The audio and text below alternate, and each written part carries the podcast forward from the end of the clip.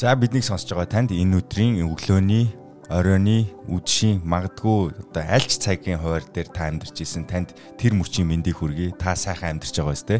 За бид ээлж нэгэн дугаараа таны одоо бүр ингээд эд эсийн төвшөнд ингээд судалгаа хийгээд ер нь ДНК-тай холбоотой, генетиктэй холбоотой сэдвэр ярилцгаар зочныг урьсан байгаа.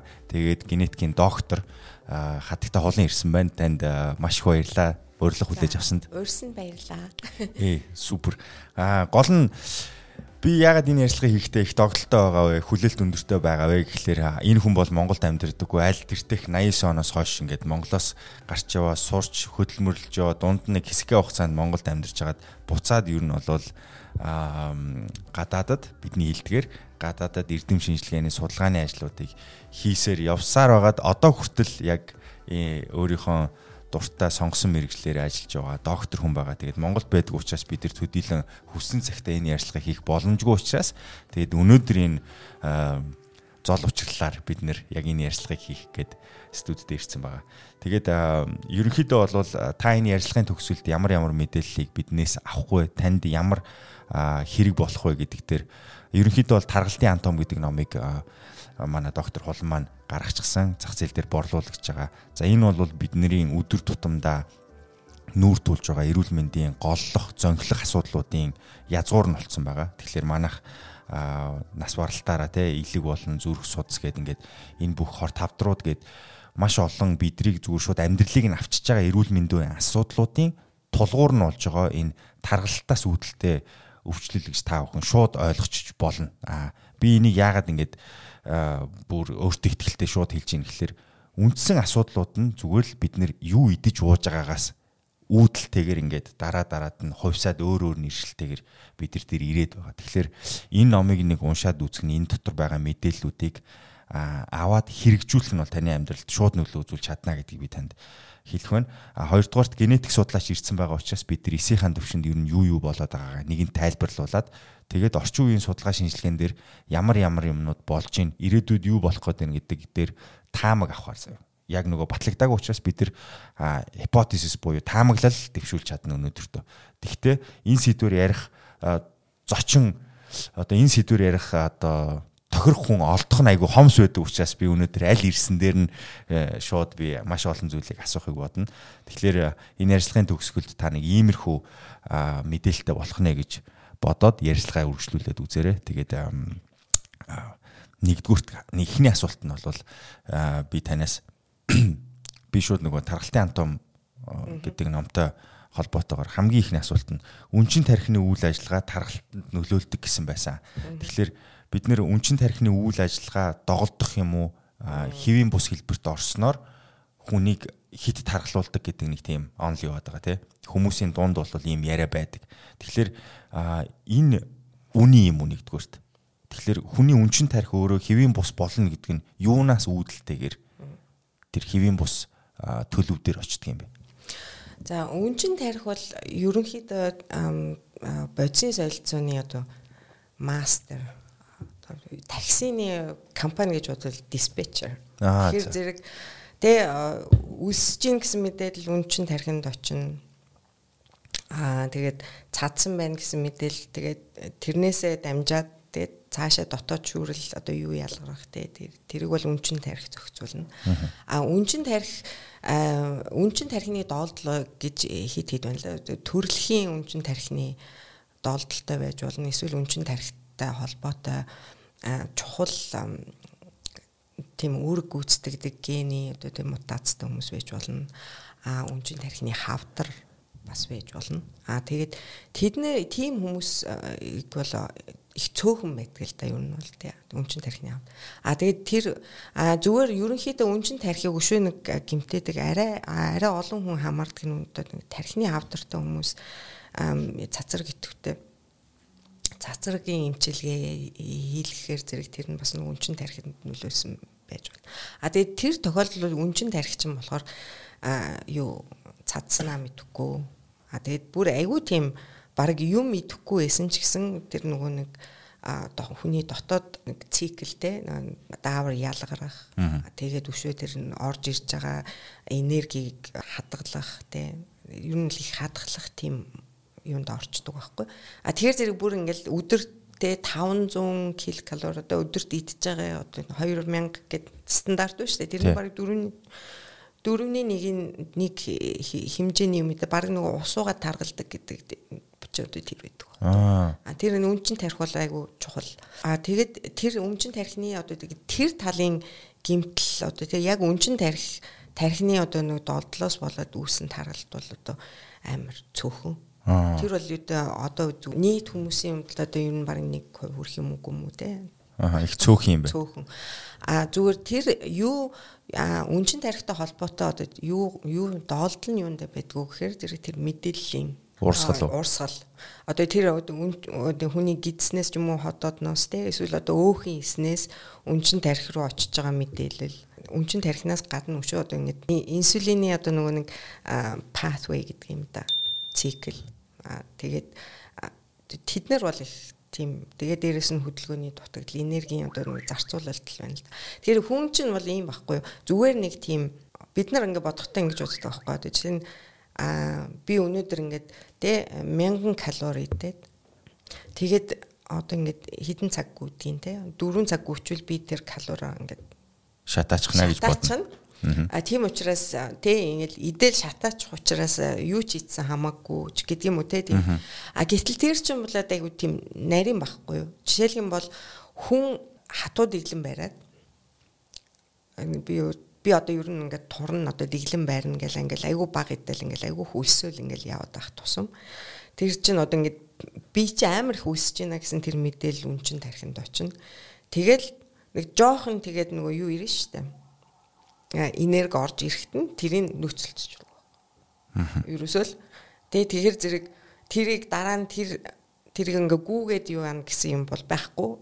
Тэртээ дөрөв одоо энэ би чинь одоо хүний эн чинь нэг эволюцийн одоо нэг муу дагавар гэх юм уу те. Одоо хүний одоо тэр хөгжлийн явцад одоо хүний түүхэн чинь одоо сүүлийн 100 жил хүнсний дутагдал байхгүй болж байгаа шүү дээ те багассан гэдэг юм одоо баг илүүдэлтэй Тий. А тэрнээс өмнө бол ер нь тэгээд хоол хүнсний асуудал дандаа хэцүү байсан байхгүй юу.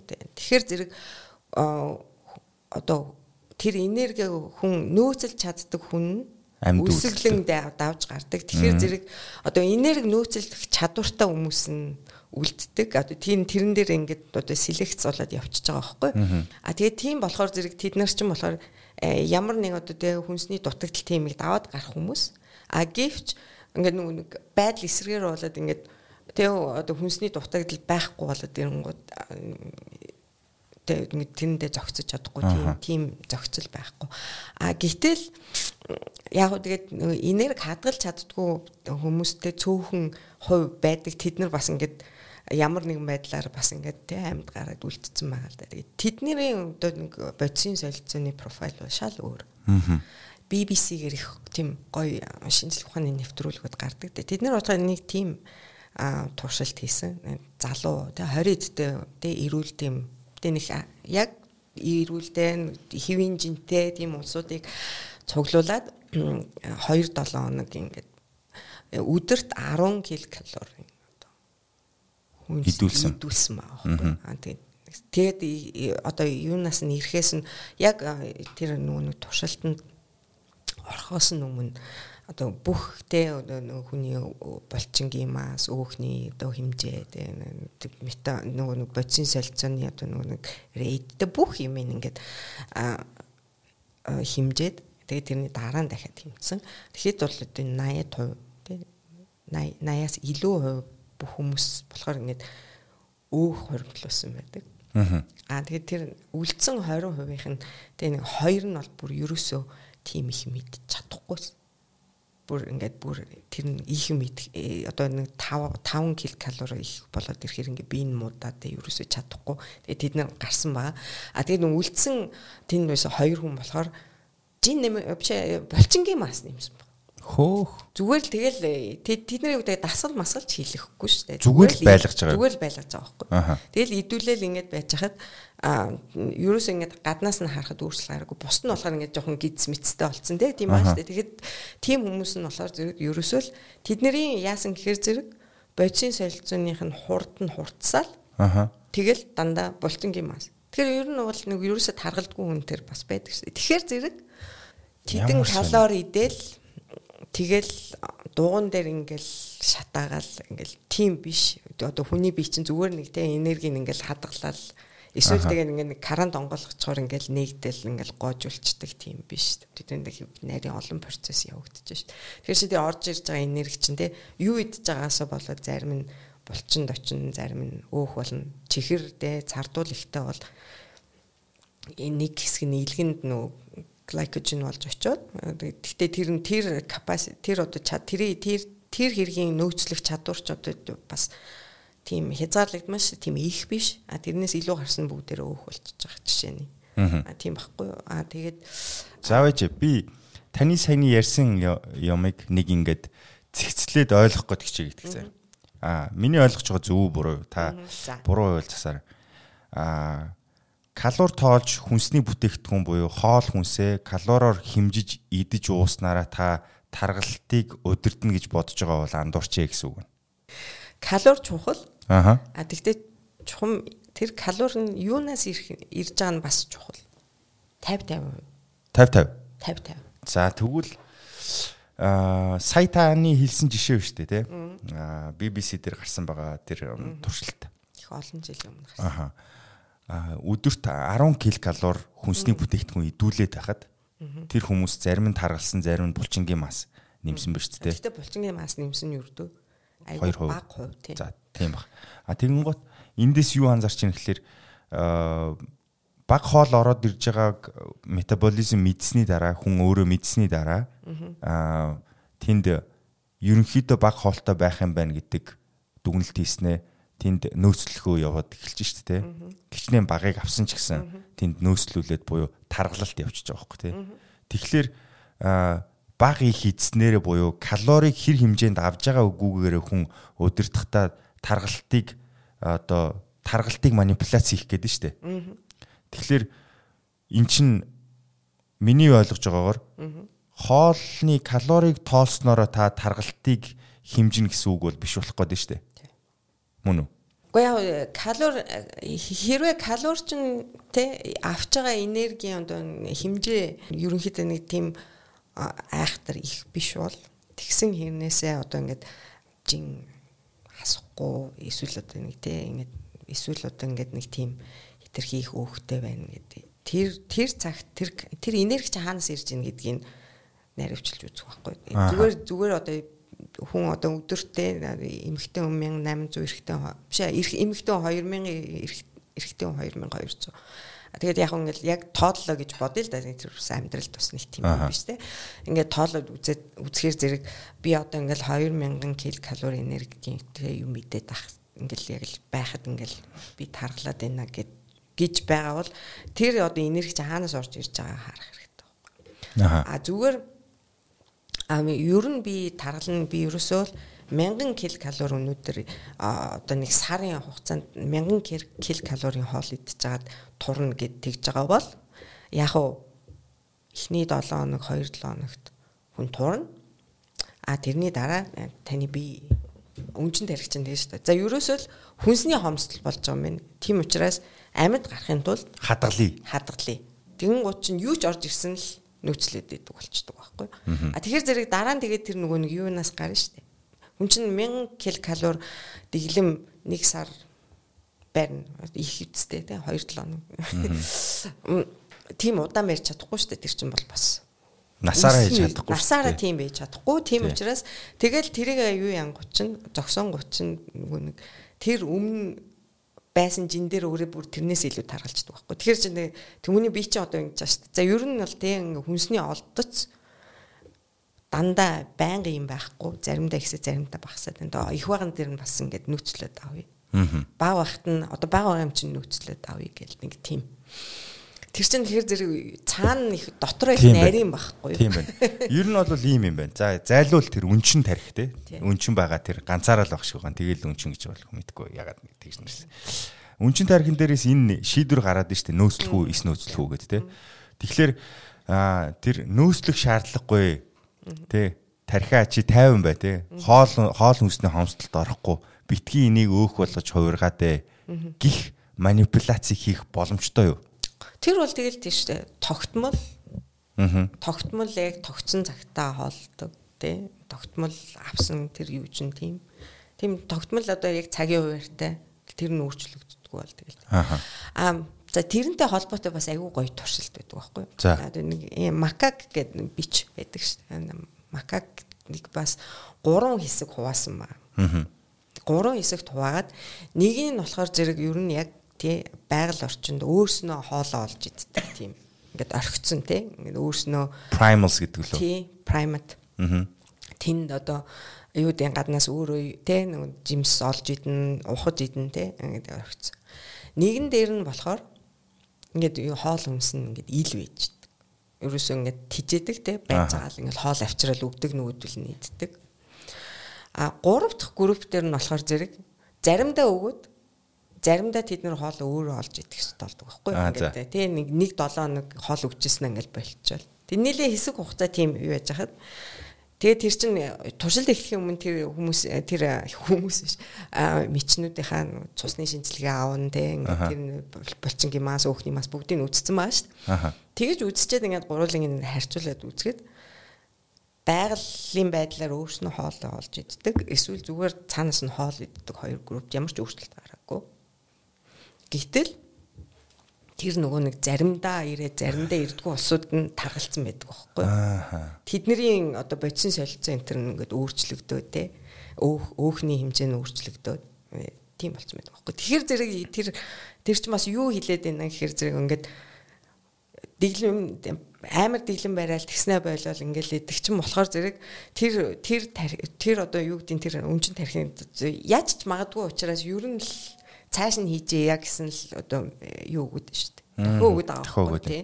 Тэгэхээр зэрэг л ер нь л одоо тий баг байвал яна баг байна гэж нөөцлөөл их болтол хөөж одоо ингэ олдгоо хийчих юм чинь одоо сайн идээд авъя гэж дахиад нөөцлөөл ингээл тийм тийм л одоо. За ойлголоо. За ер нь бол та дайет гэдэг те хоолны дэглэм гэдэг зүйлийг боль. Яг огт яг нэг юм л юм тодорхой цагийн хуваарьт оруулаад өөрөө энэ үнчин тархийг та яаж ямар функцээр одоо ямар хэв шинжээр ажилтгийг та дөнгөж сая сонсцсон юм чинь хоолны дэглэм гэхээсээ илүү тодорхой цагуудад тогтмол давтамжаар та өөртөө хүсэж байгаа зүйлээ идэж уугаад байхад үнчин тарих бол нөөцлөх шаардлагагүй гэдгийг ойлгох нь. За энэ бол нэг зүйл. Хоёр дахь нь юу идэж уух вэ? Сайн нөгөө дуртай зүйлгээ хэлчлээ л дээ. Тэгэхээр хүн эцсийн дүндээ юу идэхийг хүсдэг вэ гэхээр амттай шимттэй тэр зүйлийг л идэхийг хүсдэг. Хүн хизээч нэг сайхан чихэргүй замбаан гурил идий та гэж боддог байхгүй юу? Тэ? Замбаан гурил бол илсэн чихэртэй тэгээ нэг гоё тостой нэг юм нэг амтны гоё бай болцсон байхтаа бол гоё. За энийг ойлгох хүн байна, ойлгохгүй хүн байна. Замбаан гурилыг идэх гоё нухсан байх гэдэг ингээ айгүй олон зүйлтэй те. Тэгэнгუთ хүн нэг тийм амт нь чихэрлэг бус эсвэл давслаг гэхэд таашийн бас давстай амтанд дуртай хүмүүс байдаг. Тэгэхээр би хэлэхэд хэцүү байна. Нэг тийм гой амттай биш зүйлийг байнга идэхийг хүн хүсдэг л байхгүй. Тэгэхээр хүн байнга л нэг гой зүйлийг хүсэж байгаа зүйлээ идэгвэл мэдэхгүй те. Байнга л амттай шимттэй юмыг л идэхийг хүсэх байх. Гэхдээ юу идэх нь их чухал гэж та түрүү ярианд дурдсан баг. Юунаас одоо калори авах вэ гэдэг дээр те. Тэгэхээр та энэ дээр рецепт байд юм уу? Нөгөө эмчийн заавар гэдэг шиг юм яг юу идэх нь зөв юм бэ гэдэг дээр. За яг хүн болгоно тохиор тохирсон жор гэж байдаг. Яг тэр хүн хүний физиологи өөр одоо тэгээ а тэгэд ерөнхийдөө хүний одоо бодисын солилцооны төрх профайл бол бүр ээж чинь эмээ чинь юу идчихсэн та холбоотой байдаг байхгүй юу? Ерөөд бол. Яа тэгэхээр чин эмээ чинь одоо чинь жирэмсэн байхад ээж чинь хөврөл байхад чинь тэр чи болох үндгийс тэр ээж дотор ч юм байж байна. Тэгэхээр зэрэг тийм одоо нөгөө нэг их олон үед амжсан тийм их урт хугацааны тийм нөлөө бүхий тийм байж хүчин зүйл нэмэгдэж тэр хүний одоо нөгөө нэг бодисын солилцооны тэр төрөх байдал нь тодорно л доо. Тийм болохоор зэрэг хүн болгоных өөр а зүгээр имэн ээж нь хүнс тэ хоол хүнс багтай байсан бол ер нь бол нэг тийм байдаг штэ. А би ер нь дандаа ингээс ер нь хүн холбоотой судалгаа хавчулж яриад байгаа тэр нарийн илүү ойлгомжтой. За тэгвэл бас нэг жишээ. Дэлхийн 2 дугаар дайны үед Голланд улс одоо сүүл үед ч Голландын нэг хэсэгт ингээд германууд бүслээд тэгээд тэд нар нөгөө юу яжсан баггүй хоолны одоо хомсдолд орсон. Хомсдолд орсон. Тэгээ өдөрт 500 500 ккал нормтой хүнс хомсдолтой учраас аа тэгээд энэ ер нь хойд Европын улсуудын нэг авах юм байдаг нь тэд нар тийм юу ямар нэг юмны рекорд их сайн хийдэг. Тэгээд тэр хүмүүсийг бүртгэдэг те ингээд датагаа сайн цуглуулдаг. Дата сайн цуглуулдаг. Бүр ингээд хуучнасаа ерөнхийдөө э, тийм одоо нэг суурин соёлтой хүмүүсийн чинь тийм үү нөгөө шашныхаа юугаар сүмээр дамжуулаад те төрсөн загалмай зүйлгсэн гэл ингээл те тэгээд тийм дата нь байдаг болохоор дараа нь тэр нэг э, тийм судалгааны гоё субжект болж чаддаг. За тэгээд тэр хүмүүс болохоор ингээд тэгээ бүслэлт авсан. Тэгээ тэр үед чинь тэнд жирэмсэн байсан хүмүүс байгаа. А дараа нь тэгээ тэр хүмүүсийг ингээд авч үзээд судалсан чинь тэр тэр тэр үед ээж нь жирэмсэн байгаад төрсэн хүүхдүүд дараа нь дундаж насан дээр очих хижээл насан дээр очиход тэгээ хэрвээ одоо жирэмсний анхны тэгээ эхний хэсэгт байсан хүмүүс нь илүү тийм бодисын солилцооны эмгэгтэй. За харгалалттай чихрийн шижин гэдэг юм. Тэ одоо бодисын зүрх судасны өвчин бүгдээр илэрдэг байхгүй. Тэгэхээр би өнөөдөр ингээл ийдсэн юм аа ингээл соль одоо ингээл яг тэр хүн одоо тийм мэдэр гэсэн чинь ингээл идэл ингээл тэгэл эрүүл болчихно гэвэл бас биш. Тэгэхээр тэр чинь одоо бүр аюу нарийн байгаа ч тийм байна. Тэгэхээр тэр эмгтээчүүд одоо тий 6 сар хүртэл жирэмсэн байсан бол илүү их тэр хүүхдүүд нь дараа нь а тэрнээс ингээд а 6 сараас хойш одоо тий өсөглөө эхлэхэд одоо бүр гидсэн томорцсон тийм байсан одоо тий хүүхдэн төрөх төгцсөн байсан хүмүүсийн хүүхдүүд бол тэрэнд нэг их нөлөө болоогүй. Тэгэхээр зэрэг хүрлийн ихний үед те ээж чи юу идчихсэн. А тэгээ тэр тэрийг бол одоо нөгөө нэг юу гэж ярьдаг юм л да. А thrifty gene одоо те хямдхан гений үзэгдэл гэж одоо тэр яадгүй гэхээр зэрэг одоо хоол унс хомс байхад чинь тэр ээжийнхээ одоо ирж байгаа тэр ихсээр дамжиж байгаа цусаар тэр чинь мэдрээд дээ шүү дээ. Тэгээд тэрэнд ингээ програмчлагддаг байхгүй. Тэгэхээр зэрэг төрхөөсөө өмнө ерөнхийдөө бол за ер нь хоол хүнстэй энергийн хэмжээ бол нэг гадна гадаа орчин тийм байгаа юм байна гэ тэрэндээ зөгцөөд одоо одоо бусад дааварч байдаг юм уу те? Тэг бүх юмд метаболизм. тийм бодисын солилцооны чинь одоо хуурд гэдэг юм уу те? Төрхөн тодорчж байгаа байхгүй. Тэгээ тийм болохоор зэрэг одоо хүнс дутагдaltaй байсан бол дараа нь ер нь төрхтөл за ер нь хүнс дутагдaltaй мэн би ерөөсөө л олдсны нөөцлөөдэй гэсэн. Тийм програмчлах зүг төрхөн шүү. Тэгээ тэгэхээр зэрэг хүн болгоны тийм өөр учраас одоо жор нэг жор гэж байхгүй. Тэгэхээр зэрэг тэр одоо тухайн хүний одоо тий эмгэг яг чухам ямар үүсэл гаралтай байна. Жишээлбэл одоо бүр одоо тэгээд ээж аваас тэгж их бүр хөврөл байхаас удамсан бол тэрийг одоо өөрчлөх хэцүү. А гэхдээ яг тэрэндээ зохицуулсан маягаар тий жоохон жоохон. А зүгээр ерөнхийдөө бол хамгийн сайн хоолны дэглэм бол насан туршдаа барьж чадах дэглэм юм аа. Тэгэхээр зэрэг дэглэм одоо энерги хассан тиймдээ биш ерөнхийдөө а тэг өөртөө зөгцсөн нэг тийм хоолны зуршилтай бол. Тэр л хамгийн зөв.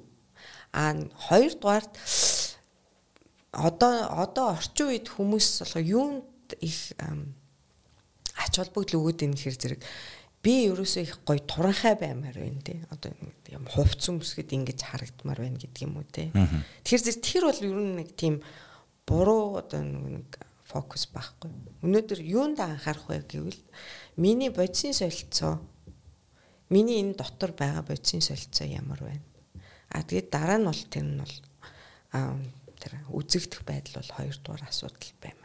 Гэтэл манад болохоор тэр нь ингээд өөрчлөгдсөн. А тэгээ одоо ялангуяа одоо энэ сошиал медиаар хүмүүс их мэдээлэл буруу мэдээлэл их авдаг. Одоо жишээлх юм бол одоо тийм өндөртөө бол хэдэн килограмм байх ёстой. Гэдэг энэ нэг биеийн биеийн жингийн индексийн нэг тийм юу байгаа шүү дээ. Пропорт. Тэр тэрийг ч одоо чин стандартаас нь хамаагүй багасгацсан тий бүр хүний одоо баг хурж болохгүй шахуу тийм жингийн тийм хүснэгт хийгээд тэр нь ингээд яваад идэг. Энэ бол одоо хамгийн зөв гэд. А гэтэл тэр чинь бол байж болохгүй. А зүгээр тэгээд тийм болохын тулд гэж ингэж өөрөө их дарамттай стресстэй тэгж э, юу барьж байгаа хүмүүс бүр илүү хортой. Яг тэр одоо хүний сэтгэлийн дарамт стресс ч бас бодисын солилцоонд агай муу нөлөөтэй байдаг байхгүй. Төрөн тэр мичнүүдийн юу аа штэ туршилт тэр нь одоо нэг хоол хизээ олдох олдохгүй нь мэддэхгүй гэдэг чи тэр хүн тэр амьтанд бол сэтгэлийн дарамт байхгүй юу. Тэгээд би маргааш хоолтой ах юм уу? Маргааш эднэр хоол өгөх юм болов уу, үгүй болов уу? Тэ? Гэт тэгээд ирэхээр зэрэг тэр чинь тэр чин дараа нь тэр юу бодисын солилцоонд бас нөлөөлж байгаа байхгүй. Ааха тодорхойгүй байдал тэр хүмүүс стресс бол а тийм ер нь бол тийм шүү дээ тэгээд тийм одоо нэг олон нийтийн өвчин эмгээг те те нийгмийн эмзэг бүлэгт илүү байдаг энэ төр гэдэг ч юм бол бас тэрнтэй холбоотой.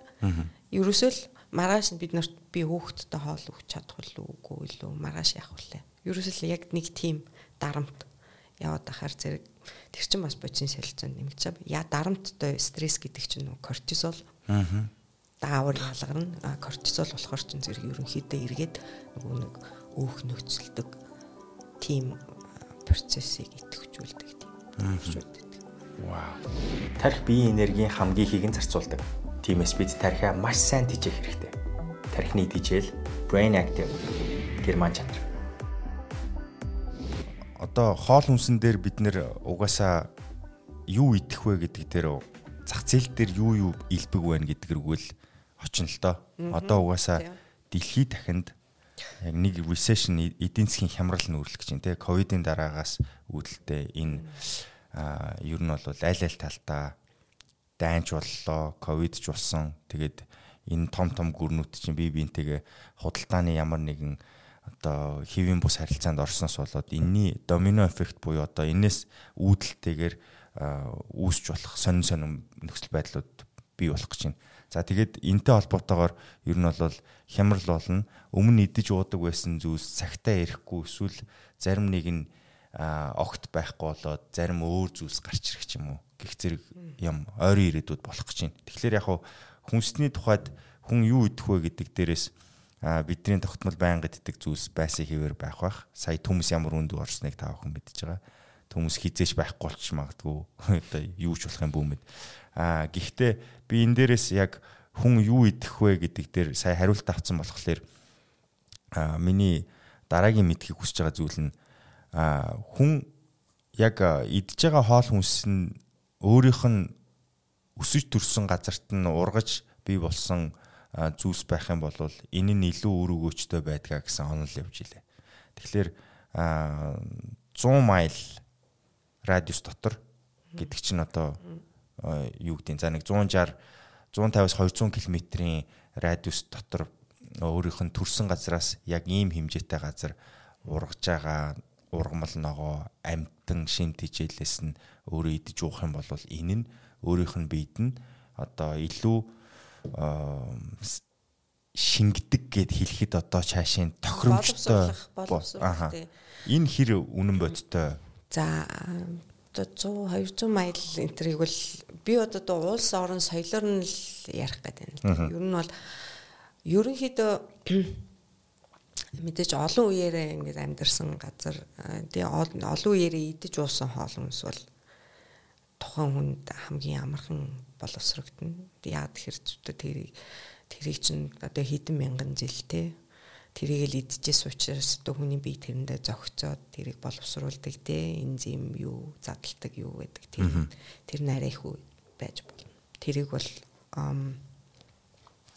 аа тэрнээс гадна аа бас их сонин аху бас их чухал юм гэдгийг одоо сая ойлгосон. Аа яасан бэ гэдэг чинь Аз хүмүүст бол чинь сүүний чихэр лактоз задлах гин их ихэнхт нь байдаггүй. А тэгэхээр зэрэг тэр 3 муруу нас үрээд сүүний сүүний чихэр задлж чаддгүй учраас одоо ингээд сүүн бүтээгдэхүүн хэрэглэхээр зэрэг гүйлгдэг. Гүйлгдэг, гиз дүүрдэг, тэм зөвөр илэрдэг. А зүгээр ер нь бол а босод орн те Европ, Америк тийм хүмүүс бас байна. Тэд нар бол тэгээд ерөөсөө огт сүүн бүтээгдэхүүн хэрэглэдэг. А Аз болохоор чинь за би одоо нарийн тоо мэдэхгүй байна. Ер нь бол 70 80% хувь нь тэгээд сүү задлж чаддгүй. Задлж чаддгүйт нь бол тэр нь хойд Европын мэт юм шиг лээ. Яг тэгэхээр сүү эрт хэрглэж ирсэн болж байна.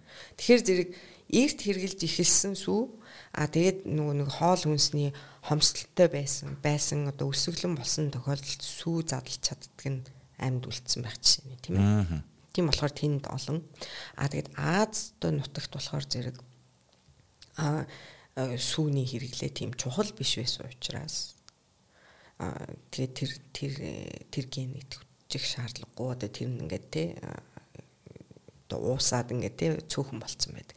Гэтэл монголчууд болохоор зэрэг монголчуудын болохоор ер нь бас тийм задал задлж чаддаг хүний тоо тоон бас хүн задлж чаддгүй хүний тоон бас их өндөр юм шиг байна. Гэхдээ Монгол ах уу аа тэгээ сүүгээ боловсруулдаг тэр арга аа тэгээ тэр сүү боловсруулахад оролцдог тэр бичил биетнүүд нь Монгол хүн одоо сүүн бүтээгдэхүүн хэрэглэх тийм боломж өгдөг гэж байгаа байхгүй. Тэгээд германчууд хийсэн судалгаа байсан л да. Тэгэхээр ах уу гэж байгаа. Тэгэхээр зэрэг одоо тэр Монгол гэрт дотор ингээл байж байгаа тий. А тэгээд бид нар ч нэг сүү боловсруулахдаа э, юу эсэгж юм тий. Эсэхээр чинь сүүний чихрэн задарна гэд ингээд Тэгээ монголчуудын хувьд бол тийм гэж байгаа. А зүгээр тэгэхээр зэрэг бас л эн чинь зүгээр нэг те хідэн тодорхой хэмжээний урамлын хувьд магадгүй. А зүгээр би өнөөдөр нэг монголчуудад махсуу гэдэг талаас авч үзэх юм бол бас тийм. Тэр ах уу? А те тэр одоо нэг олон жил идсэн хоол хүнс задлах чадвар гэдэг бол тэр лактоз лактоз задлах чадвартай ингээд Тэгээ тиймэрхүү бас олон юм байж болно. Доор тэгээ судлагдаж гараагүй байгаа. А зүгээр ерөнхийдөө бол тэр одоо дадаж заншсан хоол хүнс хэрэглэхийн ашиг тус гэж бол бац байна гэдгийг л хэлж байгаа тийм. А одоо та сая ер нь бол дайттай холбоотой мэдээлэл яг ихэнх үед яригдсан одоо нөгөө дайт буюу хоолны дэглэмтэй дэглэм гэхээс та дэглэм барьж болно гэхдээ насан туршдаа та энэ дэглэмийг барьж чадна гэсэн цагт энийг бариарэ гэсэн нэг тийм тодорхойлт одоо дүгнэлтэн дээр очсон шүү дээ. Тэгэхээр юу вэ штэ? Биднэрт байгаа хүнсний бүтээгдэхүүнүүд дээр манай зах зээл дээр байхгүй заяа. Байхгүй. Гэхдээ яг экспортоор орж ирж байгаа зүйлс байна л та. Тэр дондоо одоо бид нэр саяхныг хүртэл 9 тосол хэрэгэлдэг байлаа шүү дээ. 9-ийн тос буюу 9 төгрөгөөр зарагддаг байсан тосыг хэлээд байгаа. За энэ ямар тос юм за та тэрийг нас тайлбарчлаарай. А одоо бол зах зээл дээр яг хүнсэнд хэрэглэгдэж байгаа 3 4 төрлийн тоснууд гараад ирчлээ. Тэ? Олив ойл гэж байна. А нөгөөх нь болохоор авокадо ойл байна. А тэгээд за үндсэн бидний хэлдэг нөгөө сайн 9-ийн тос тэ. Тэгээд өшөө бас coconut oil гэж байгаа наргил модны самарны тос гээд. За эдгээр тоснуудыг хүнсэндээ бид нэр хоолоо болгохдоо хэрглэж байна. За. За энэ тоснуудыг яг уу интернетэд тэ эсвэл мэдээллээр эсвэл шошгон дээр ч юм уу тэ эрүүл мэндэд сайн сайн гэхээ за нэг арай өөрөөр орчуулчих юм бол баг таныг таргалдаас аварна гэж байгаа байхгүй тий. Тиймэрхүү ийм тайлбартай хүмүүс тиймэрхүү сэтгэлгээтэйгээр хэрглэж байгаа. Тэгэхээр үрдэнгөө өгдөг хүмүүс байгаа бах өгөхгүй байгаа хүмүүс байгаа бах. Тэгэхээр энэ дээр тосны хэрэглэн дээр та нэг нэг сайхан тайлбар өгөх. За тос өөх тос бол ер нь яг ингээд хүмүүсийн олон нийт хүмүүсийн жин нэмэгдээд ирэхэд хамгийн их хилмигцэн бүтээгдэхүүн. Тэгээ ингээд а манад бол за зүгээр ер нь Америкийн жишээгээр ярил л да. Жишээлх юм бол одоо ингээд Америкт ерөөсөө зүрх судасны өвчнөд өөх тос хамгийн муу учраас ерөөсөө өөх тосыг багасгах хэрэгтэй гэсэн нэг тийм засгийн газрын бодлого 70 60 50 оноос эхэлсэн их эрт эхэлсэн юм аа. А тэгээд тэр бодлого ерөөсөө тэр Америкчүүдийн одоо уламжлалт хоол хүнс боловсруулах арга зүгээр нэг энгийн айлын юу идэж ууж байгаа бүх юм аяг их нөлөөсөн байхгүй юу. Аа. А тэгэд одоо ингээд Америкчүүдийг бол ер нь жоохон айгүй хэцүү хоолтой тий гэдэг шүү дээ. Тэр бол тэр бодлогын үр дүн байт хоёр одоо эрдэмтний маргаан байсан байхгүй нэг нь их британи эрдэмтэн нэг нь Америк.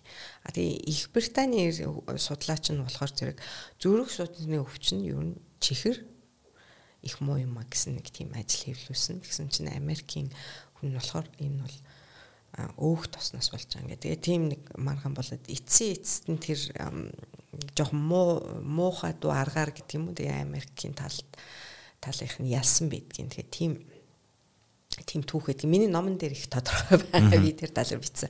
А тэгээд яг хөө тэгээд тэрнээс болоод одоо ингээд Америкч чи ерөөсөө өөх тосноос муу юм байхгүй. Тийм учраас э, ерөөсөө тэ өөх тос хэрэглэхэ бай гэд. Тэгээд эренгуут ч одоо ингээд сүүнээс тосыг авчаад тий. Ямар ч тослоггүй сүүний тарг ямар ч тослоггүй бүх юмны тийм юм гэдэг ингээд зараад эхлэхэр чинь бяслаг Тэр нэгэд идэж уух гэхэр чинь хүний хоолоогоор давахгүй шүү. Идэх аргагүй. Тэгэхээр зэрэг нөгөө нэг хүнсний компаниуд чинь нөгөө хүн дурггүй юм чинь чихэр нэмж ирсэн байхгүй.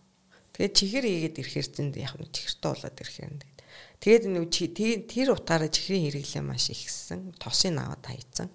А зүгээр одоо ингээд тэр юу 50 60 жилийн өмнөхөөс өмнөхтэй өнөөдөр өнөөдөр авч байгаа одоо ингээд хүмүүсийн те жилүүд хоол хүнснийхаа тэдэн хувийн өөх тосноос тэдэн хувийн уур газ гэдэг ингээд нөгөө харьцуулт хийгээд үзэхэд уурыг нэг хөрчлөгдөг байдаг.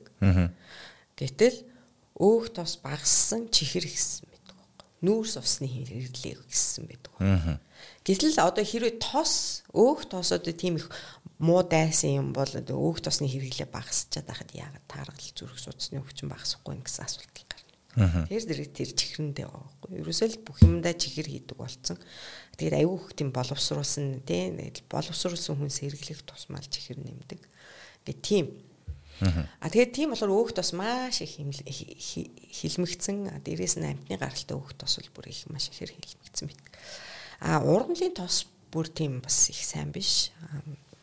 А тэрэн дотор одоо ургамлын тос чи яагаад шингэн байдаг вэ гэхээр зэрэг тэр тосны өвчлөлт нь хоёр нүүрс нүүрс төрөгчнэрийнх нь юм нэг хоёр хоёрлсон холбоотой байдаг байхгүй.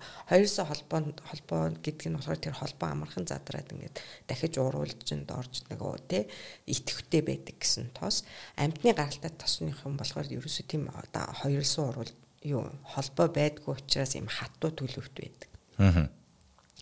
Тэгээ янз бүрийн тийм одоо нэг туршилт хийжсэн. Тэгсэн чинь нэг нөхөр ер нь тэгээд хүмүүстэй амьтны гаралтай тосон дуртай ингээд шингэн тосыг ч одоо талхан дээр түрхэж идэж болохгүй юм чинь ингээд урамлын тосыг одоо нэг хими аргаар ингээд те а хатуу болгоо те тэгэхээр зэрэг одоо тэр холбоосыг л манипуляц хийж авч учраас дахиад тийм холбоо Гэхдээ тэр холбоо нь болохоор зэрэг яг тийм нөгөө нэг байгаль дээр үүдэг ургамлын тос шүү биш. Өөрөөр үүсдэг. Тэр нь болохоор транс тос. А тэгэхээр тэр транс тосыг болохоор нөгөө боловсруулдаг тийм энзим ген хүнд байдгүй.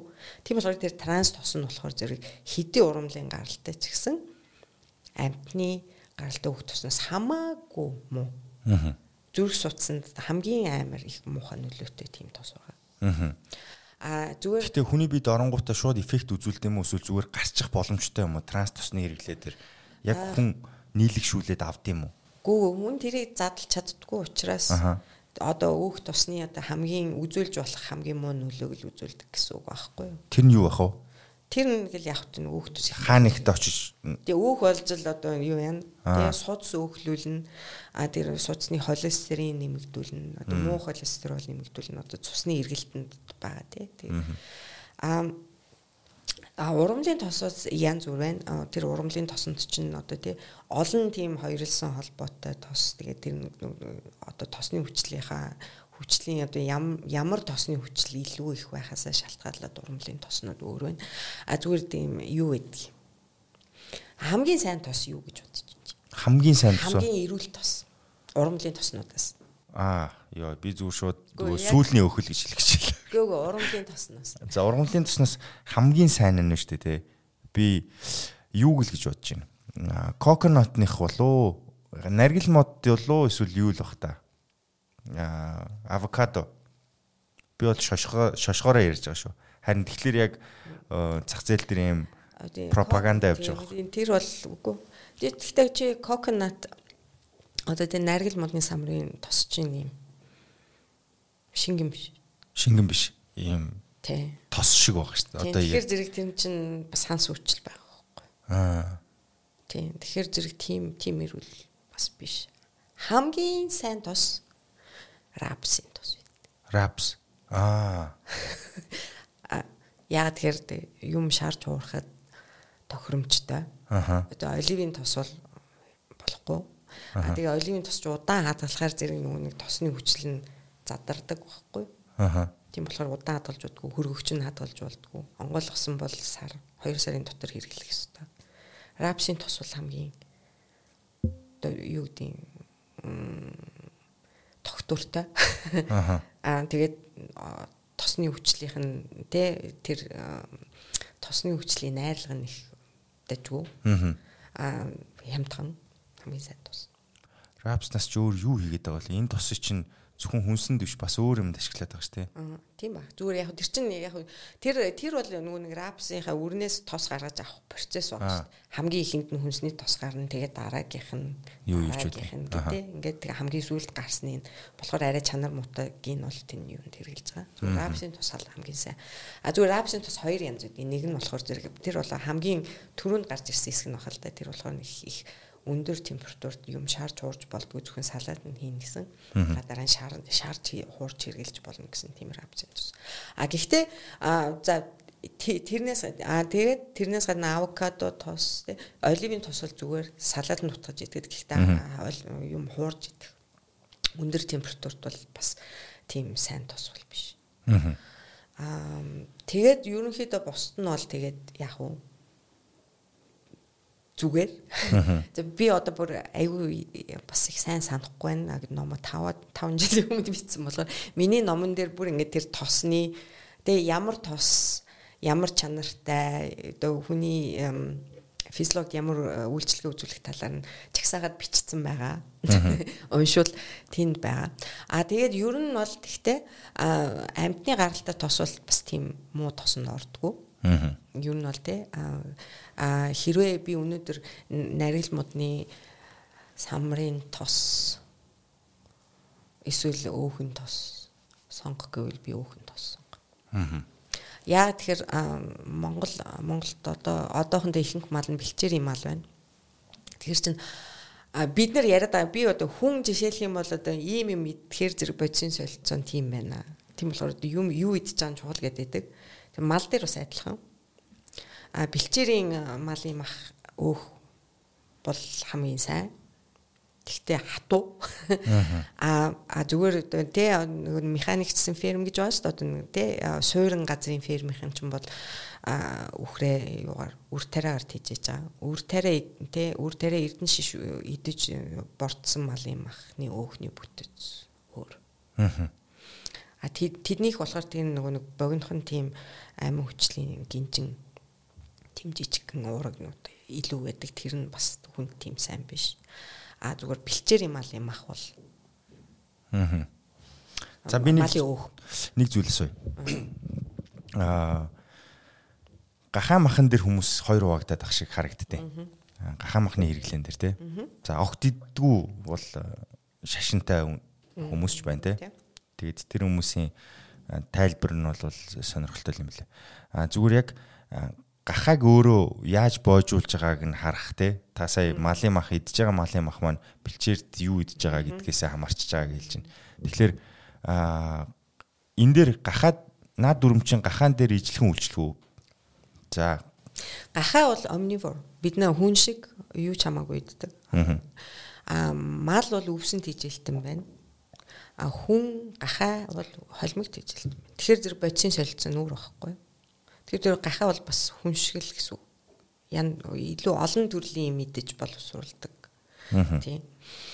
Аа зүгээр гахааны махны талаар би юу нэг сайн мэд мэдгүй юм байна. Одоо яг бодоод аа юу малын мах те хоньны мах үхрийн мах гэж бодож байснаас гахааны гэхдээ гахаа бол гахааны зүгээр ер нь яг э, тэр тэр гахаа бол бодисын солилцоонууд өвсөн тижилтнээс хамаагүй өөр учраас а өвсөн тижилтний стандартууд өгөнж болохгүй л гэж. Аа.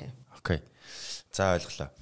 За гений судлалыг ингээд харахаар яг юм зүгээр яг түүх судлаач юм шиг санагддаг байхгүй тий. Ген бол угаасаа агуулгаж байгаа мэдээлэлээ өнөөдөр ямар байж тий энэ дэр юу хийвэл юу болох вэ гэдгийг буюу түүх судалж ийснэ гинт шууд ирээдүй судлаад явчихж байгаа байхгүй тий. Аа бидний идэж ууж байгаа хүнсэн дотор мэдээлэл байдгүй. За махан дээр тий.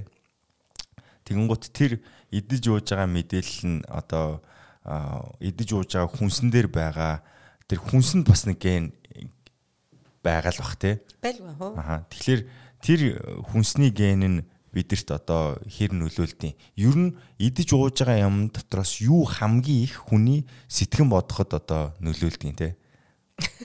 Наадах чи одоо юу за э юу штэ ногоо жимс амаал амтан бүгдээр амьд организм учраас тэнд гений мэдээлэл байгаа. А гэхдээ бид нэр идэхэд бол биднэрт тэр ген тийм юм бол нөлөөлөхгүй. Одоо ер нь бол гений өөрчлөлтөд урам хүн сентер гэдэг хүмүүсийг хийсвэргүүцдэг. гэдэг би бол тэрийг бол нэг тийм чухал юм биш гэж боддог. Яа тэгэхээр чин хүн юм идэн а тийж идэхэд бол тэ уураг нүүрс ус өөх тос гээд тэрүүгээр нь задлана. Ялгаад бидний а ходоодонд орж задарна ходоодны хүчлээр дараа нарийн гидсэнд очиж янз бүрийн те энзимийн даавар нөлөөгөөр задраад ингээд гидсэн чимэгдэхтэй тэр чинь яг нөгөө нэг те амин хүчил юу гэдгийг? Амин хүчил тосны хүчил те сахар те энгийн чихэр болоод тэгээд цусны ирэлтэнд орж байгаа. Тэр чинь бүгдийг ингээд задлаад ажиж байгаа учраас тэр ген ямар байх эсвэл одоо тэр ямар мэдээлэлтэй байх нь хамаагүй. Ямар мэдээлэлтэй байх нь хамаагүй болчих. А зүгээр энэ гений өөрчлөлтөө хүнс гэдгэн дээр тэрэн дээр нь ингэсэн байсан. Зэрлэг урамл зэрлэг урамлын хорон төсвөртэй тийм гений өөрчлөлттэй тийм эрдэн шиш байлуу улаанбод байлуу тийм урмал бий болгосон байдаг байхгүй. Тэгэхээр зэрэг тим юм одоо тим жишээ нь одоо ингэ зэрлэг рүү ингээд нөгөө нэг зэрлэг ургамал устгах одоо химийн бодис цацлаа шүү дээ. Тэр тэр ингээд дооз нь их болчингууд тэр чин зүгээр байж байгаа нөгөө үр тариач бас тэр нөлөөлөгдөд тариа алддаг байхгүй.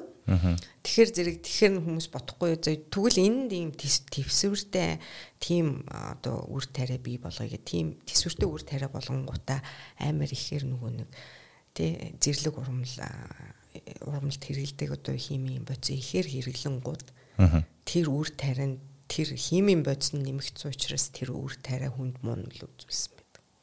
Тэр бол ерөөсө ганцхан жишээ байдаг. Тэр тэгэхээр тэр гений өөрчлөлтөд ерөөсө хамаа байхгүй ерөөсөө л тэр нэг нэг химийн бодис ихээр цацснаасаа болж байгаа. А зүгээр ерөнхийдөө бол одоо хүн амын өсөлттэй цүлжил дэлхийн дулаалтай хамааралтай ирээдүйд бол бид нар заавал ерөнхийдөө л гений өөрчлөлтөө хүнс хэрэглэх нөхцөл байдалд очино. Тийм, нөхцөл байдалд очино тэрнээс өөр. Тэгэхээр зэрэг те юу ганд төсвөртэй урмал байдаг юм уу те. Тэгээд эсвэл одоо үр жимсэн удаан муудлаггүй уддаг. Одоо байгаа ш тийм юу улаан л Америкт бол зардаг. Удаан муудахгүй ингээ байж байдаг те. Тий. Гэх мэтчлэн тэгэхээр тэр одоо байгаль орчин тийм нөхцөл байдлаас болоод бид нар юу нэг хэд бол тийм хэрэглэн зүгээр хүмүүсийн одоо нэг тийм төөрөгдөл байдаг юм тэр. За тэр яах вэ тий. Тэр чинь бид нар шиг ярьж байгаа дийш орч. Аа а зүгээр хүний тий тархинд нөлөөдөг нөлөөлдөг хоол хүнс гэхээр тэр нэг шууд шууд нөлөө гэж байдгүй юм. За. Хүний тархинд юу хамгийн их нөлөөлдөг гэж. Юу хам одоо хүний одоо нэг хоол боловсруулах хэрэгтнээс Аха. тархинд хамгийн их нөлөөлдөг юм нь гат. Тий. Хүний гидсэнд байдаг бактери. Тэгэхээр зэрэг хүний одоо гидсэн тэ тэнд байдаг бактерийн төрөл сайн бактерийн төрөл олон байх тусмаа бүх юмд их сайн. Тийм учраас тэр бактериа тижээхийн тулд бид нар олон төрлийн хүнс хэрэглэх ёстой, эслэг их хэрэглэх ёстой. А монголчуудын хувьд бол одоо исэн цаа гэдэг таараг айр гэсэн сүм бүтээгдэхүүн сайн хэрэглэх хэрэгтэй дандаа тий. Тэгээд тэгжээс тархинд байна. За блубериг блубери гэж юмс шүү дээ. Нэрс. Нэрс тийм. Нэрсийг тархинд сайн гэж пропаганд одоо маркетинг явааддаг. Уу яг нэрс ч юм болохоор жимс, жимс учраас эслэхтэй. Аа. Тийм болохоор одоо тэ гидсний бактерид ямар нэгэн байдлаар сайн нөлөө үзүүлдэг учраас. Тэрнээс нэрсний одоо шууд нөлөө гэж бол. Аа. Хуш самар. Хуш бас л адилхан. Самар чинь тэр чи самар бол ер нь бол айгүй тийм самар ерөөсөө л тос эслэг хоёр. Тийм. Тэгэхээр эслэгтэй байгаа. А тэгээ самарны самар нь байгаа тос ч юм ба сайн жанрын тос биш доо тэр журамл. Аа.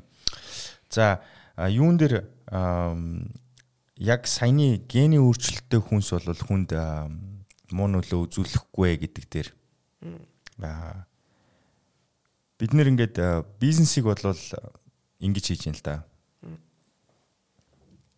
Зах зээл дээр байгаа эрэлт юу байгаа гэдгийг судлаад хүн юу хүсэж байна, юу идмээр байна, юу яамаар байна гэдгийг судлангуудаа нэг бүтээгдэхүүн зохиоч байгаа. Тэр бүтээгдэхүүнээ гаргаж ирэнгуудаа тэр эрэлтийг харж ирснаа энийг юугээд хилчүүлэх хүн авах вэ гэдэг бодолтыг хийчихэж байгаа. Тэрийг маркетинг гэж нэрлэдэг байгаа шүү дээ.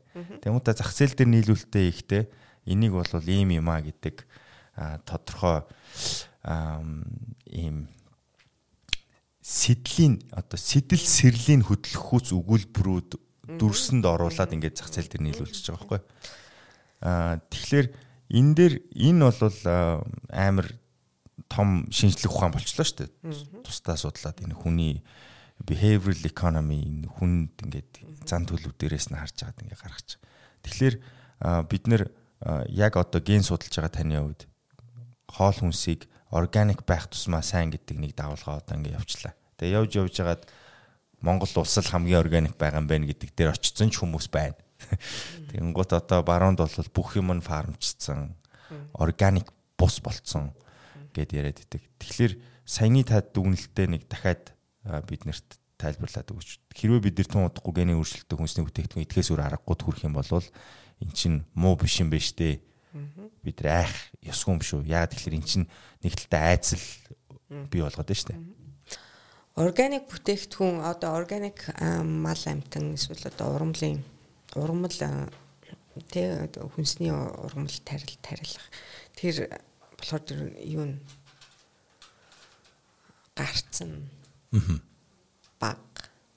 А тэгээд ер нь бол эдийн засгийнхаа хувьд бол айгүй хэцүү. Тийм учраас их өндөр үнэтэй гардаг. А тэгээ ингээд органик юм идэх их сайн гинэ ингээд тэгээд юм бордоотой юм идэх байвал их муу гэд гэд ийм одоо нэг тийм пропаганда явдаг болсноос эхлээд харин хүмүүс тэ нэгэнд органикийг авч чадахгүй юм чинь ингээд зүгээр энгийн ногоож юмс хэрэглэхээ байждаг. Тэр бас их муу нөлөөтэй. Аа А тэгээ хэдий одоо бордоо хэрэгэлсэн ч гэсэн а хүний хүний бие чухал эслэгэнд энд байна. А зүгээр ерөнхийдөө тэр бордоо хиймэн бодсных нь а тий хэрэг байх ёстой хэмжээнээс дээш гараагүй бол ер нь бол ерөнхийдөө юм чи тийм шүү дээ одоо ингээл дандаа байнга их маш өндөр тун хэмжээтэйгээр идээд байвал тэр нь хор болно. Тухайн нэг ямар нэгэн тий хэмжээний хязгаараас доогор байвал яахчгүй бүх юу л юм тийм шүү дээ тий. Аа тэгэхээр зэрэг тэгж их органик юм суртал органик мэдээж сайн. Яг үл янз бүрийн химийн бодис байхгүй тэг ингээд яг ингэж ургасан. Гэтэл тэдэн тийм тийм бүтээгдэхүүн чинь хадгалалт хэцүү байдаг. Аа гарц баг байдаг, тийм ихээр гардггүй үнтэй. Тэгээд ам тээвэрлэлт даадгүй гэдэг ингээд ийм олон асуудал байдаг учраас яг хэрэглэгч түүхтэй хэцүү будна үнтэй гарна. А гэтэл тухайн хүн те зөвхөн органик юм хэрэглэн гэдэг баг хэрэглээд байвал тэр чинь өөртөө одоо шаардлагатай шимт хийжэлээ бас авч чадахгүй дүүрдэг учраас ер нь бол а одоо энэ улсын бодлого байх хэрэгтэй юм л да. Яг яг стандартаар тий. Одоо жишээлх юм бол би өнөөдөр ингээд жим судалдаж авах тэр жимсийг ургуулахын тулд тий ийм хэмжээнээс доош хэмжээний тим бордоо хэрэглэсэн байх хэрэгтэй. Тэгээд тэр жимсэнд байх одоо тэр бордоотой хамааралтай бодсон тим хэмжээнээс доор байх хэрэгтэй гэдэг шинжилгээг хийгээд ингээд дараа нь хүн дэлгүүрт орохдоо эргэлзэхгүйгээр авдаг тийм байх хэрэгтэй. Аа. Тийм одоо энийг бол ер нь бодлогоор а зүгээр хэрэглэгчдийн хувьд бол ер нь хүнсний шошго уншиж сурах хэрэгтэй. Аа яг үнэ. Тэ. А зүгээр одоо тэ одоо нэг гаднах баглаа бодол дээр бол одоо таны эрүүл хүнс гэдэг юм уу те бас чиний хэлснээр одоо ийм органик.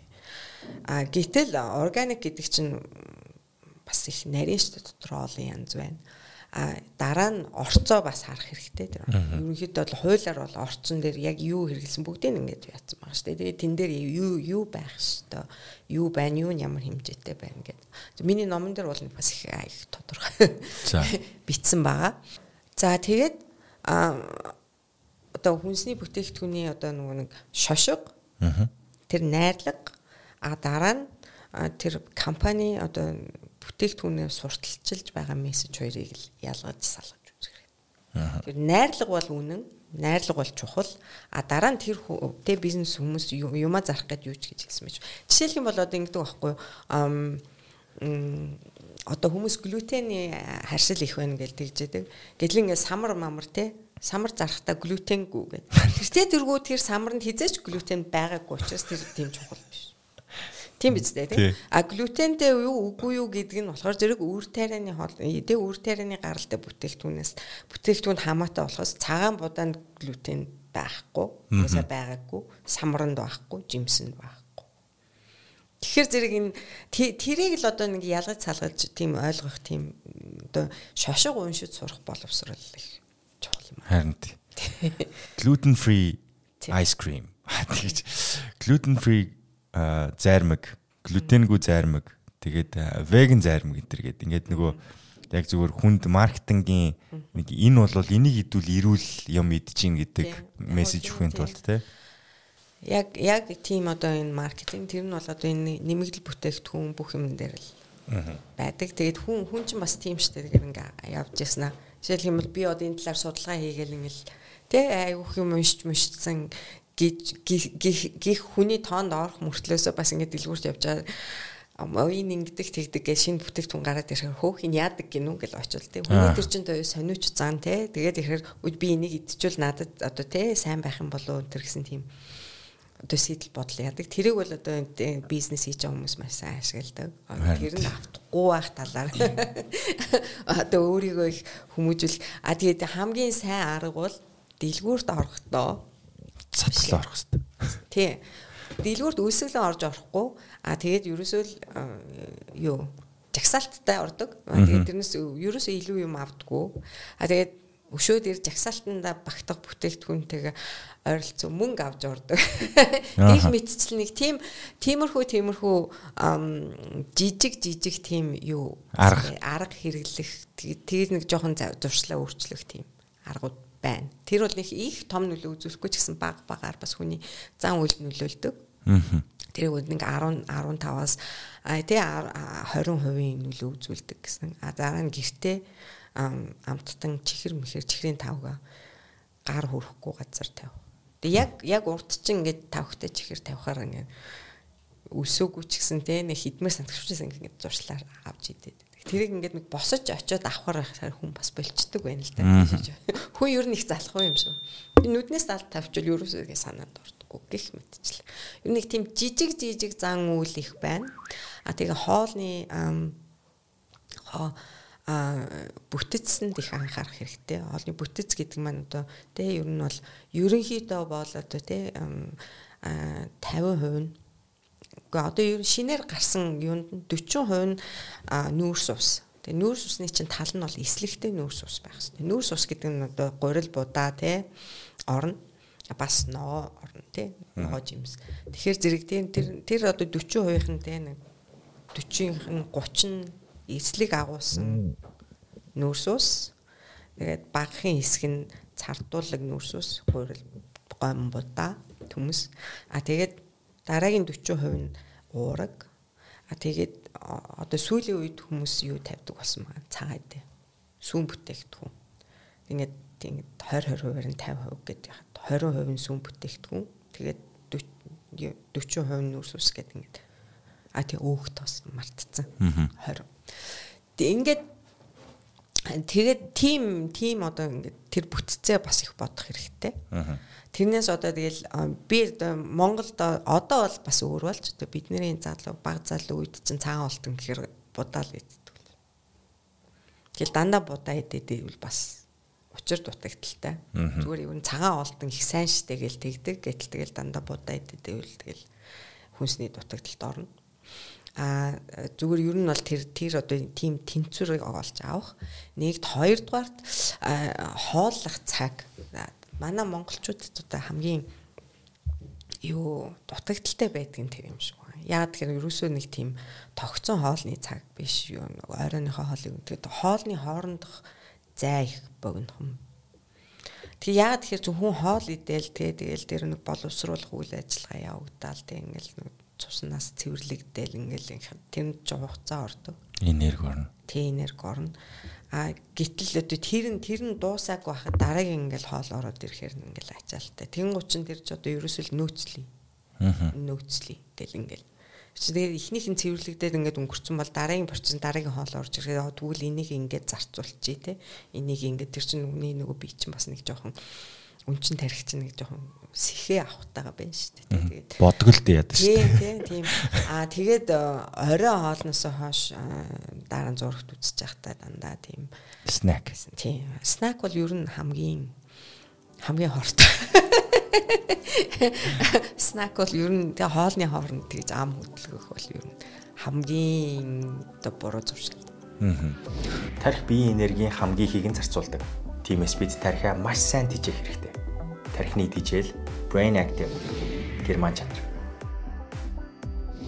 За одоо миний асуухыг хүсэж байгаа хүнстэй холбоогүй асуухыг хүсэж байгаа зүйл болохоор та судалгаануудыг судалгаа хийдэг дээрээс нь бусад судалгаануудыг хэрхэн явж байгаа ч гэсэн процессыг анзаараад байж байгаа баг. Тэгээ угаасаа судлаач доктор мэрэгчлээ хүмүүс чинь ингээд тэрэндээ донтчтой юм шиг лээ. Юу асуух гэдэг нь тэгэхээр ямар нэгэн эмийн бүтээгдэхүүн эсвэл бэлтгэл зах зээл дээр нэвтрэлтлээ хүний бие дээр туршигдаж одоо лабораторийн туршилтуудыг ардаа үлдээг энэ хэрэглээ нэвтрээд лангуун дээр очиж очлоо тодорхой хугацааг ардаа үлдээгээд шиг байгаа. За тэр нь бол багцаагаар нэг 10-аас 15 жил гэдэг тоо байсан.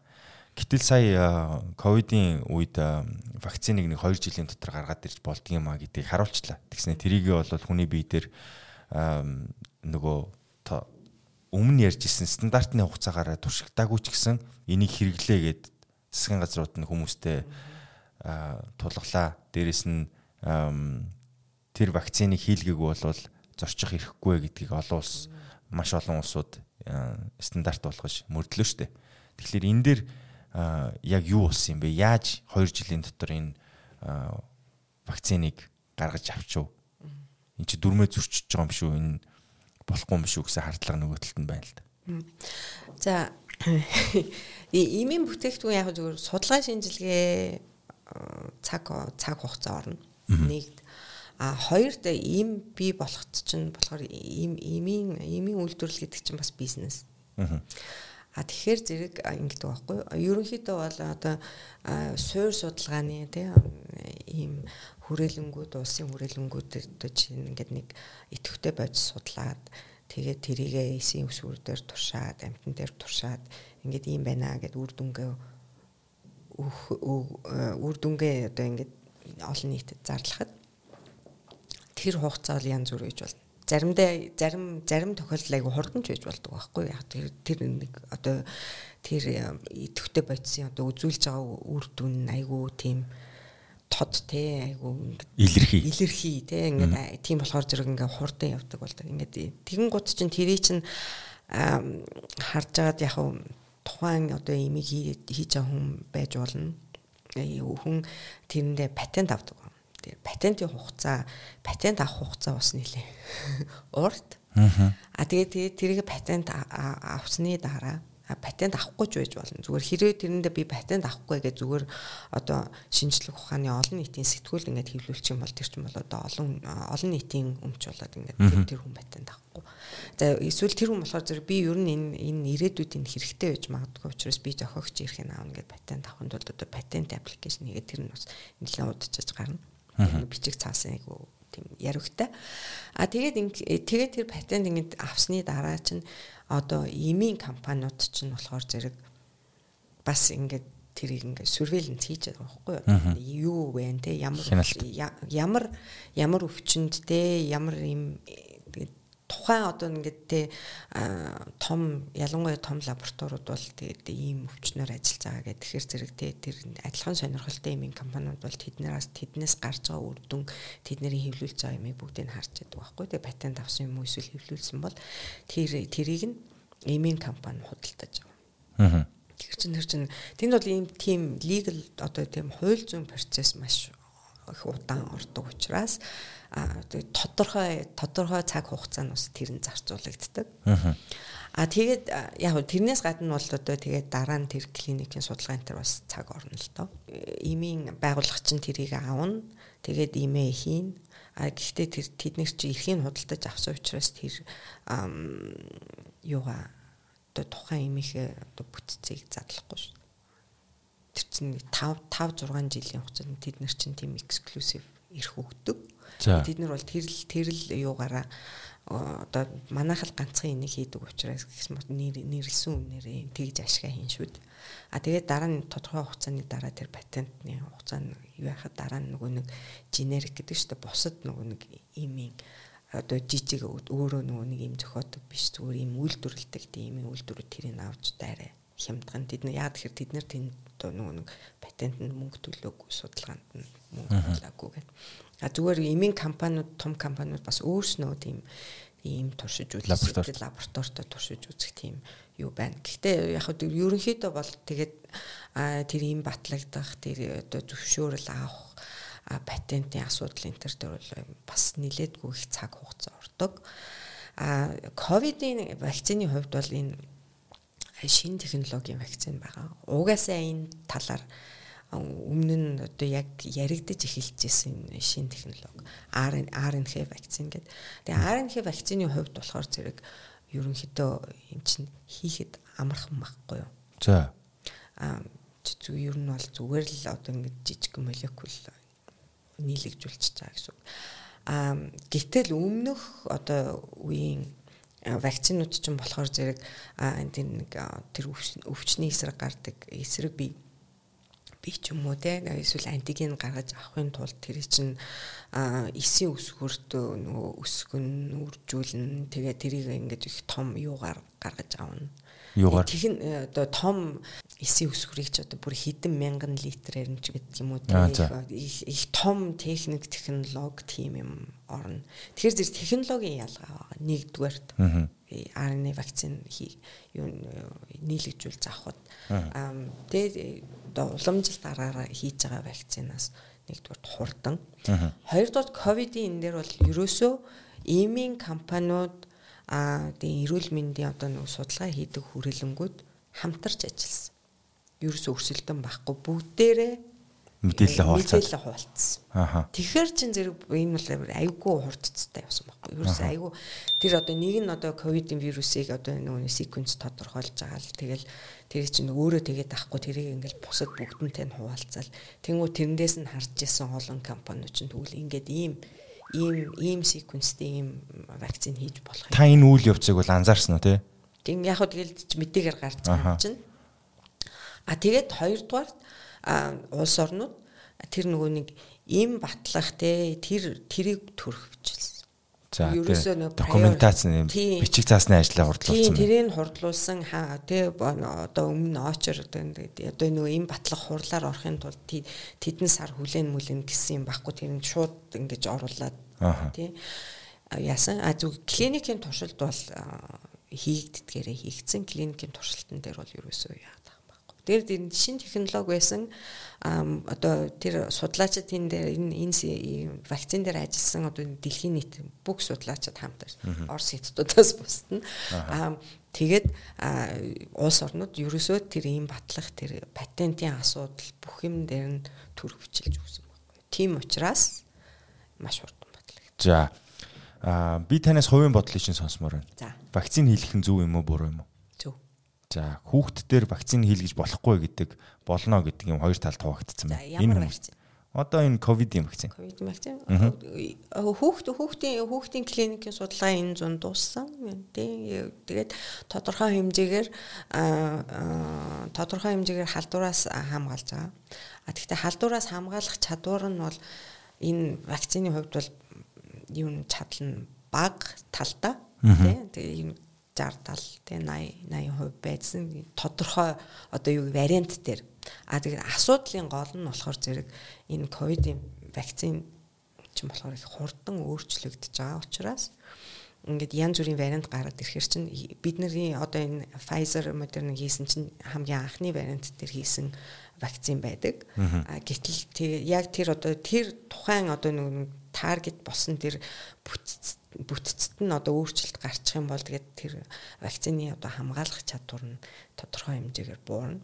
Гэхдээ ямар ч тийм вариантаар өвчсөн байсан гэсэн энэ өвчин хүндрэх, эмнэлэгт хэвдэх, нас оролтоос ирээд 80 90% 90 гаруй хувиар сэргийлнэ. Сэргийлж байгаа. Тэгэхээр зэрэг одоо яаж юм гэхээр яг халдвар тий вакцин хийлгэсэн хүн бол юу өвчин хүндрэхгүй байх магадлал нь ихсэн 90% ихсэн. Аа тэгээд тий яагаад тэгэхээр өвчин хүндэрсний дараа тэрнээс одоо дагавар үүсэлтэй тий эмгэг тийм тийм аа хууч үсчээд байгаа шүү дээ тий тэрнээс сэргийлнэ гэсэн үг байхгүй юу? Ерөнхийдөө бол. А хүүхдийн хувьд бол хүүхдүүдийн дархлалын систем бол арай жоохон өөр байдаг. Яг тэдний чинь одоо дархлаа зарим нь бүрэн одоо яг тийм бүрэн боловсрч гүйцээгүй а тэгсэн мөртлөө одоо нэг бас тийм дархлааны эсийн түлжилт нь их хурдан явагддаг энэ төр гэдэг нэг физиологийн хувьд л жоохон өөрчлөлт байдаг. Тийм учраас тэр вакциныг одоо юу хамгийн сүүлд хамгийн сүүл баг насны хүүхдүүдээр туршсан байхгүй. Аа тэгээд тэр туршилтаар бол э, тэ өвчин хүндрэхээс сэргийлсэн. Сэргийлэх хувь нь бас л яг одоо тэ стандарттайгаа нийцсэн учраас аа тэгээд ийм ийм ийм ийм баталдаг одоо тэ Food and Drug Administration бас зөвшөөрлийн хурдан болгосон.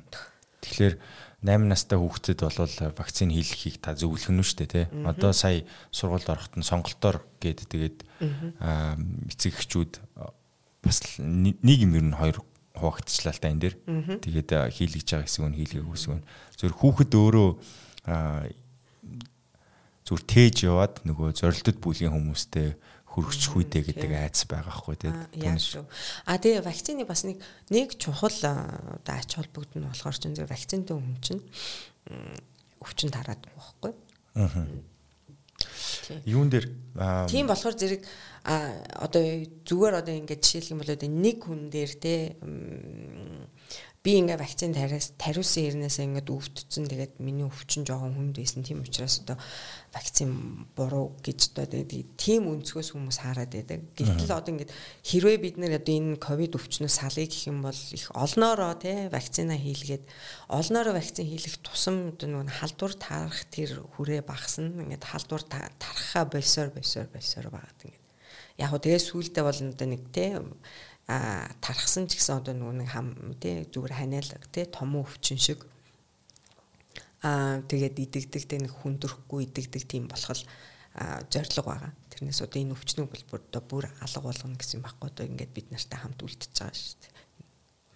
Ягаад тэр чинь хурдан өөрчлөгддөг вирусын гаралтай өвчин ер нь дээ. Вирус өвчин үүсгдэг вирус ер нь тэгэл нэг тэгээ тийм учраас хэрвээ одоо ингээд олон хүн вакцинд хамаарагдаад байх юм байх тусмаа одоо энэ вирусын чинь олон вариант гарч ирэх боломж нь бас хаагдчихж байгаа байхгүй. Тэр чинь яад хэрэндээ вирус би халдвар аваад тэгээ хэд хоногийн дараа ингээл халдвараа тарахад миний тарааж байгаа тэр вирус чинь миний халдвар авсан вируснаас жоохон өөрчлөгдсөн. Гэтэл би вакцинтай байж байгаа жоохон өвдсөн бол би тэр өөрчлөсөн тийм өөрчлөгдсөн вирус тарахгүй. Аа. гих маягтай. Тийм болохоор вирус э, вакцин маш маш их ач холбогдолтой. А тэгээд ер нь манайхан бол гэхдээ эхний ээлжиндээ эхлээд тэр хятад Оросын вакцин орж ирэхэд аюу сайн хамрагдсан хамрагдсан байгаа шүү дээ. А гэхдээ ингээд тэгээд өвчл буурахгүй байсан гэх тэгэхээр зэрэг хятад Оросын вакцин болохоор нөгөө нэг хуучин технологиор хийсэн энэ одоо энэ RNA вакцинаас арай өөр байгаа.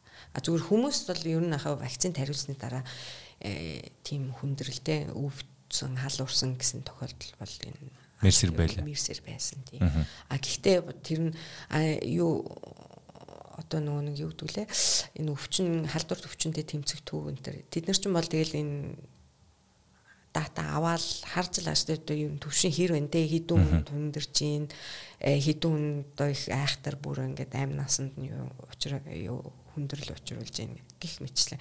Хич одоо хідэн сая тун хийхэд ер нь вакцин ямар нэг вакцин хэдэн сая тун вакцин хийхэд те одоо вакцины хүндрэлээс болоод одоо их хэцүү хүнд өвчлсөн хүний тоо те 20 30 хавцал эргэлддэг. Аа. Тэгэхээр бас бодох хэрэгтэй. Тэгээ тэрийг болохоор ингээд тэг хэвлэл мэдээллийн байгууллага сошиал медиаар тэн дээр ингээд нөгөө вакцин төгөөд вакциныг одоо энэ хүн тэгэхэд өвдсөн байна гэд гэтэл тэр цаана нь сая сая хүмүүс тэр өвчнөөс сэргийлэгдсэн байдаг. Тэгэхээр зэрэг одоо ерөөсөө л одоо ингээд бид нар шиг хүмүүс их дуурж авах хэрэгтэй юм шүү. Харин тийм. Яг зөв. Тэг бид нарт хилж явах хэрэгтэй. Тэгээ бид нар ч болохоор ч одоо бидний л ажил юм чинь ингээл тэ ингээл өнгөрөөгд байдаг. Гэтэл ч одоо ингээл тэ нэг нэг вакцин хийсэн хүн хүний хүндрэлээс болоод өвдчлөө инэ тэргээд ингээл амар ингээл тэгвэл ингээл энэ вакцин буруу гэд ингэж итэл чин цаана нь хэдэн сая хүн одоо жилийн халдвар цаажилтын өвч.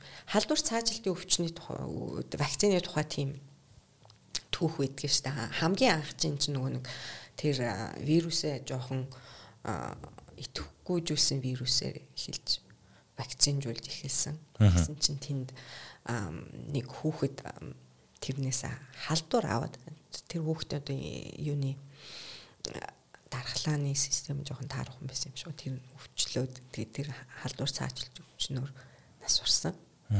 Тэг гэтэл уг нь вакцина хийлгүүлэх зорилготой тий тариулсан чинь тий халдвар өвчсөн. Яг тэр тэр идэхгүйчүүлсэн вирус нь идэвхчихгүй. Тэр чинь одоо бүр 50-д онд байхгүй. Тий их дээр үед анх ч юм бол одоо технологи өөрөөлөө шүү.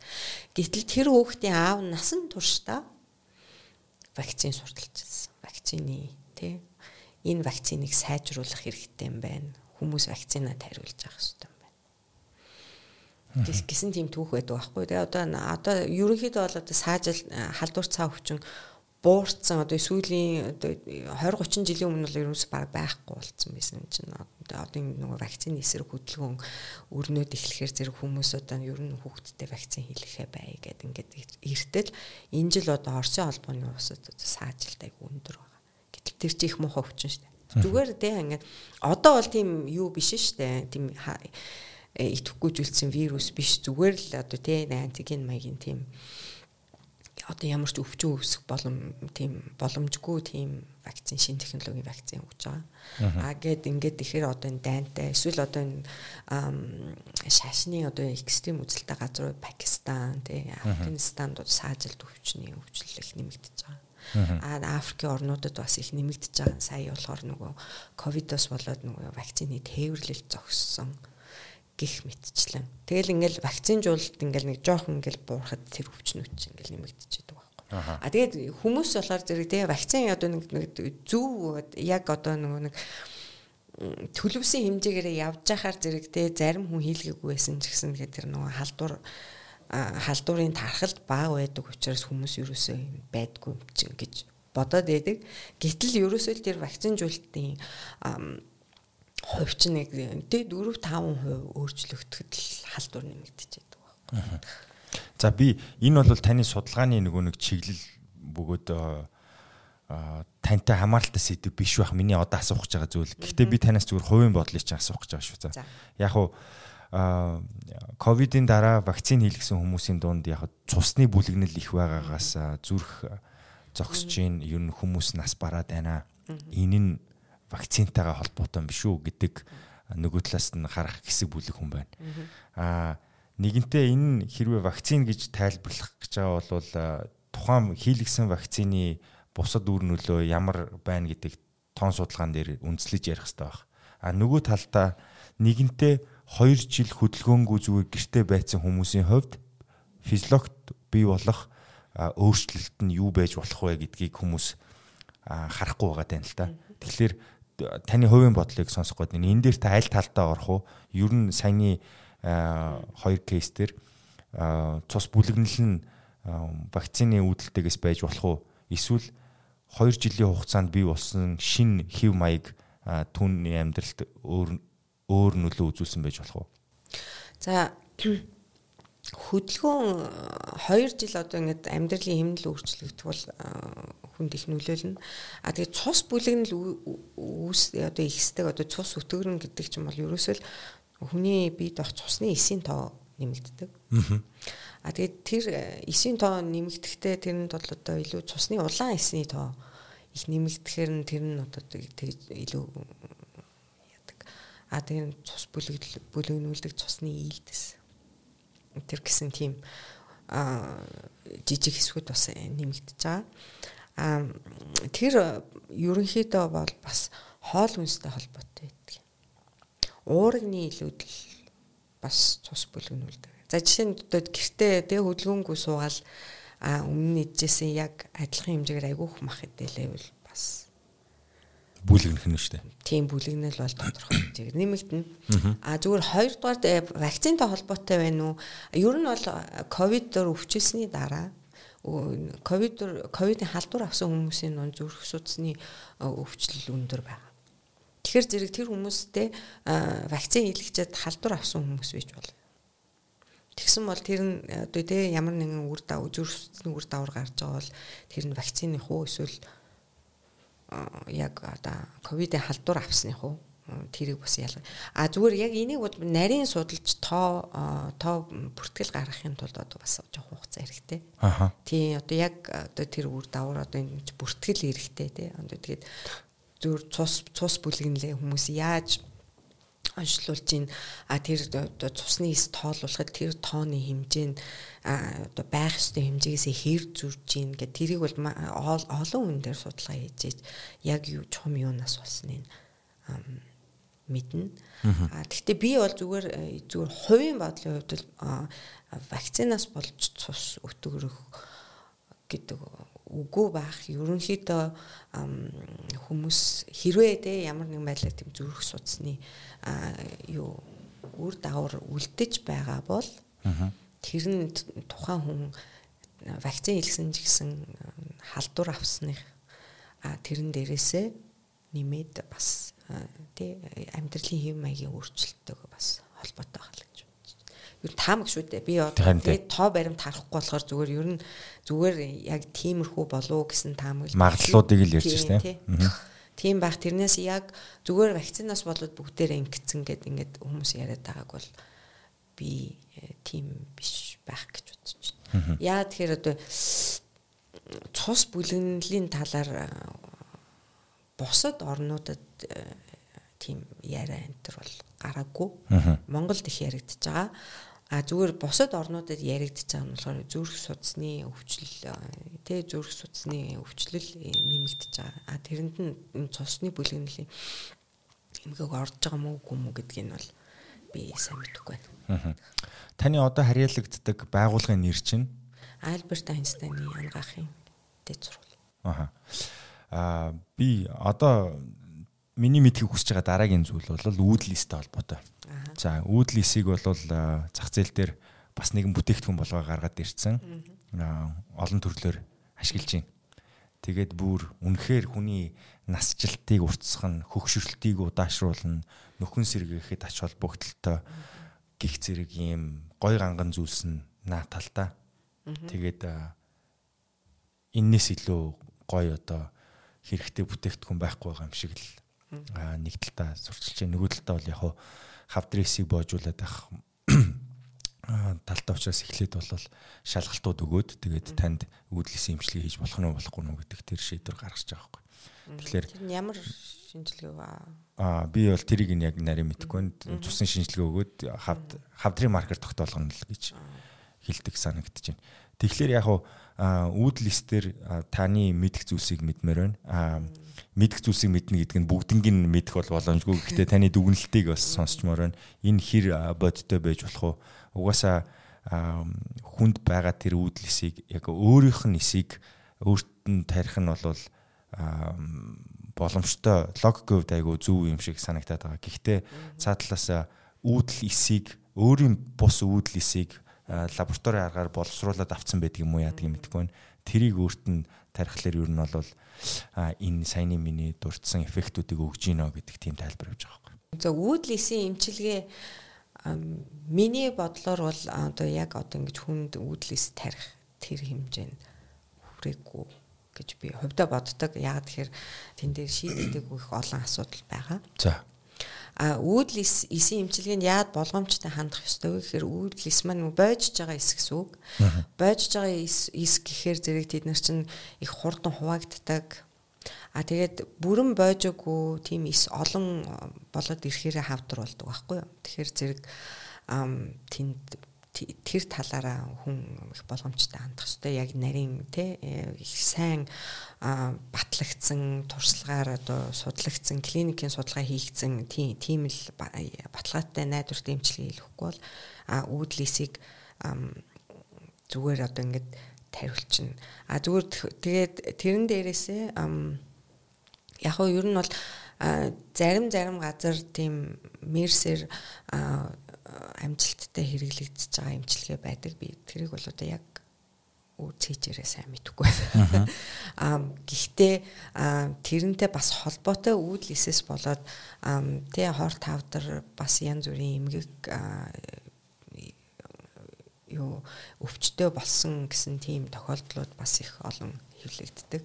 А зүгээр ер нь яг шинжлэх ухааны нийтлэлийн тим дээр ажиад ахад ерөнхийдөө үүдлийн эмчилгээнээс болсон хүндрэлүүд гэсэн тим кейс тим репортууд их хэвлэгддэг. Зүгээр яг одоо ингэж үүдлээсээр ийм юм эмчилчлээ гэсэн тим нь бол их ховор зүгээр эмчлэгдсэн тим тохиолдлууд бол нөгөө хорт тавдар те хүний нөгөө цусны хорт тавдартай чүмэгний чүмэгнийх нь нөгөө нэг үүдлэсүүдийг бүгдийг өхүүлж агаад аюу цацаргаар өхүүлж чаад одоо донорын үүдлээс тарьж те тэгэхээр зэрэг нөгөө нэг хавдрын мутацтай эсүүдийн үгүй болгочоод ингээд цусын тэгээд шинэ үүдлээсээр шилжүүлж яаж байгаа тийм тийм эмчилгээ байна. Аа та хавдрын хид хид эмчилгээ байдаг юм а. Гэхдээ өөрөөр бол одоо яг одоо ингээд те би одоо тэрийг нарийн тим юм сонсоогүй гэж бодож байна. А зөв өөдлисээр бас нэг өвчлсөн тохиолдол нь болохоор нөгөө цусны улаан эсийн эмгэгийг эмчилсэн байдаг. А тэгээд цусны улаан эсийн эмгэгийг өөдлисээр эмчлэх бол хамгийн амархан. Яг тэгэхээр цусны улаан эс мэн өөрөө бөөмгүй байдаг. Боловсрсан эс нь. Тэгэхээр зэрэг хэрвээ одоо тэр тэр эс дахиж хуваагдахгүй. Аа Тийм болохоор зэрэг зүгээр л одоо нөгөө нэг юм уураг тий юм уураг тэр дотор нь байх бүтцтэй л тийм эсүүдэл бий болно гэсэн үг байхгүй.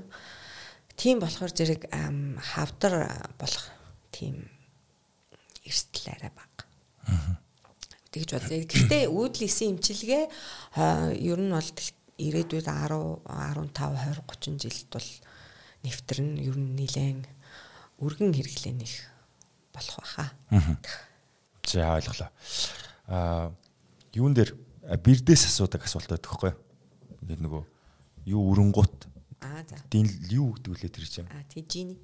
Тий тий. Энэ юм чи юу? Тий аа юу динлүү. Динлүү. Динлүү ч астдаг штэ. Аа.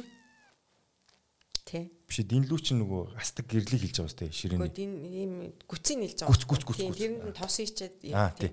За гүцэн өрөнгөт жин гарч ирээд бирдээс ингэж асуу тий. Аа би өгтггүй болмоор байна гэт тий. Би насан туршаа яг ингээд ийм баймаар байна буюу энэ асуулт байхгүй юу. Яг анти эйжинг буюу хүн яг хөгшөхгүй байлгах энэ бид явж байгаа энэ биологийн цагийг зогсоох ч юм уу эсвэл буцаах тийм эргээ залуужих ийм боломжуудын талаар хүн болгон л хайж идэм байна л да цаагаараа тий. Гэхдээ тхийн тулд хүн жаргалтай байх хэрэгтэй. За за тэр яг аа хэр боломжтой вэ? Анти эйжинг хамгийн их нөлөөлж байгаа зүйл нь юу юм бэ? За нэг талаасаа хүнсний хэрэглээ гэж э, хэсэг нь ярьж байна те. Мах махан бүтээгдэхүүнийг хэрэглэхгүй байх нь бол тэр эйжинг процесс нөлөөлнө энэ төр хэвчээ айгүй олон теоремнууд гэж байна. Тэгэхээр генийн түвшинд та судал судлаач хүний хувьд ер нь хүний энэ насжилт гэдэг зүйлийг удаашруулах залуу дээр үлдэх тэр аргачлал нь байдаг бол юу вэ? Тарих биеийн энергийн хамгийн ихийг нь зарцуулдаг Тиймээс бид тархиа маш сайн тижээх хэрэгтэй. Тархины тижэл brain active герман чанар. Хүний биологийн насыг зогсоож болохгүй. А зүгээр ерөнхийдөө бол дэлхийг дайна дахиар дахина хүмүүс урт насалдаг болж байгаа. Тэгээ хүмүүс урт наслаад эхлэхээр зэрэг насжилттай холбоотой өвчин өвчлөл одоо энэ улс орнуудын эрүүл мэндийн төсөвтэй хүндрэл учруулж эхэлсэн. Тэгэхээр зэрэг ерөөсөө л хүн ингээл нас яваал ирэхийн одоо 20 эдтэй байхад одоо хүний одоо жишээлбэл уушигны үйл ажиллагаа хамгийн одоо оргил үе нь 20 тэгэл тэрнээс хойш ингээл баг багаар буурал. А тэгэл хэрвээ одоо уушигны өвчин туссан юм уу эсвэл тамхи татдаг бол тэр нь хурдан одоо уушигны чинь тэр хүчин чадал буурна. Ингээд ингээд явдаг. А зүгээр одоо тэгээд улс орнуудын ярьж байгаа одоо яригдж байгаа асуудал ер нь тэр энэ нас тий одоо хүний ингэж нас эрүүл байх нас тий одоо өвчлөхгүй эрүүл удаан эрүүл байх тэр тийм насалт насжилтыг хэрхэн уртсах вэ гэсэн одоо тийм том төсөл. Тэнд бол одоо Америкийн тий ангаах ухааны хүрлэн гэсэн маш их мөнгө зарж тийм судалгаа хийж байгаа. А гэхдээ энэ судалгаанууд бол ерөнхийдөө нэг их бүгдийг нь олцсон юм байхгүй тий ихэн шатандаа явж байгаа. Одоо миний чинь ажиллаж байгаа төсөл бол уушигны насжилттай холбоотой. Бид нэр одоо тамхи татах тий хөвшин хүн залуу хүний уушигны одоо нэг эсийн бүтэц тий тэдний одоо генетикийн материалд ямар өөрчлөлт орсон байна тэр гэж юу тэрийг судалж үзэж байгаа. А ерөнхийдөө бол ийм а ганц хоёр ийм яригддаг амтан дээр хийсэн туршилт ялангуяа хулган дээр хийсэн туршилт дээр одоо нөгөө хөгшин тэ ингээд юу үсэн тэ үсэн ингээ буралдсан тийм хөгшин хулганд тэр имийг өгөхөр зэрэг ингээд гялгаар буцаад гялгаар харуулдагч байдаг юм уу те тийм тэрийг хулган дээр хийсэн туршилтыг болохоор ингээд хүн дээр одоо ингэж эргүүлж тэ хувирах тэр бас их удаан хугацааны амтан дээр хийсэн олон тийм туршилт байгаа. Тэгээд тэрэн дээр бол урт насалдаг амтад богино насалдаг амттын одоо нэг генетикийн мэдээллийг харьцуулж үзэж юм те. А урт насалдаг их том биетэй амттд болохоор зэрэг хор тавтар тусдгүй гих мэтчлэн. А зүгээр ер нь насжилттай холбоотой одоо хор тавтар энэ яагаад их болдгоо гэхээр зэрэг ерөөсөө хүний үүдл эсийн одоо үүдл эс чинь болохоор чинь одоо чүмгэнд байгаа ч гэдэг юм уу үдлээс чинь болохоор ингээд их хүн залуу байхад их олон янз байдаг тий. Олон одоо нэг сонголттой юу? Үгүй олон хүний одоо юу гэдэг юм бэ одоо нэг нэг эцэг ихтэй гэдгүү те олон одоо тийм юутай олон янз их байдаг. Их усүртэй. Их усүртэй. Аа. Аа тэг хүн хөгшрөөд ирэхээр тэр их усүрийн тоо буус. Их усүрийн тоо буудаг болохоор нэг л их усүрээс үүссэн нөгөө үүдл эсүүд нь байдаг.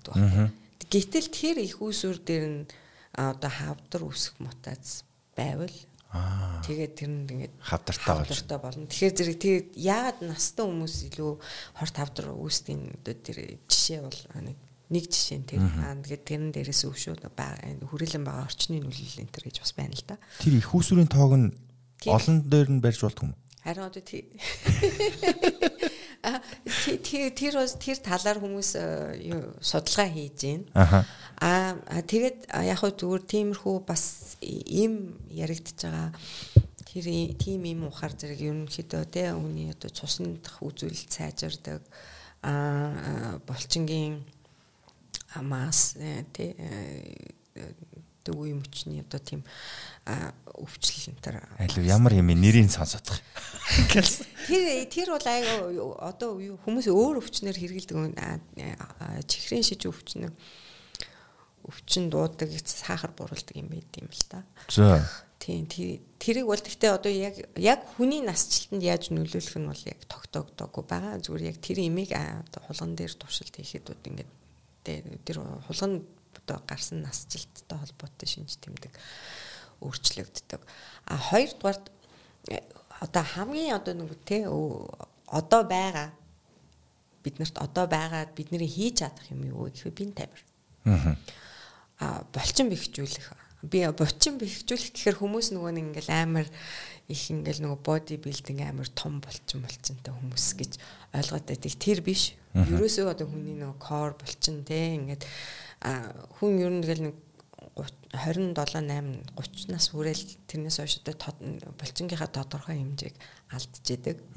Яа тэр хүний одоо нэг хөдөлгөөн багасдаг тий тэгээд нүүсэл зогсдог ингээд ирээд ийм болоод ирэхээр зэрэг болчингаа тийм учраас тэр болчингийнхаа масыг сайн барьж авах хэрэгтэй. Болчин болчин бол айгу болчин бол залуунаас. Аа Аа тэгээ саяхан бас нэг тийм судалгаа гарсан чинь биеийн тамир хийдэг одоо тий их тийм одоо гүдэг тийм идэвхтэй биеийн тамир хийдэг хүмүүсийн цусны сэвэн одоо байдаг одоо уургийн одоо цусны сэвэнгийн бүтцэн залуу хүмүүс ихтэй байх байна. Үнэн байна. Тэгэхээр зэрэг тэр тэр бол тэгээд ер нь бас тийм шүү дээ тийм итгэвтэй байдаг хүмүүс чинь тэгээ хөнгөн шалмаг те хүн тэгээ хөдөлгөөнтэй байх тусмаа бодисын солилцооны одоо нэг байдал нь сайн байна өвчин эмгэнээс сэргийлнэ. Одоо ингээл тийм. А одоо настай болсон хүмүүс чи одоо бид нар ч яадгүй хэр ч одоо ингээл нэг те хүл өвдлөө. Өвдөг өвдөж чинь нэг өвдөг өвдөж байгаа болохоор гүүхэ болчих Гэл инхээр нөгөө нэг юм дугуй те юм циркл нь орчиж байгаа байхгүй юу? Те нэг нь шалтгаан нөгөөх нь үр дагавар те тэрнээсээ гарч чадахгүй. Гүүхээр хүл өвдөд байдаг гүүхгүй болохоор те бодис одоо ингээд хөгшрөөд байдаг гэдэг юм те тийм. Тийм болохоор зэрэг ер нь бол ямар нэгэн байдлаар хөдөлгөөнтэй итгэвтэй байх хэвээр. Аа тэгээ хөдөлгөөнтэй итгэвтэй гэдэг нь бол тийм бүр амар маратонгүй гээл те тийм биш. Ер нь бол тэгэл явган явж болдог бол яв өдөртөө 10 10 хэдэн мянган алхам хийцдэг. За. За доктор Хулан танаас би дахиад асууя. Эмнийхээ нэрийг хэлээч ээ.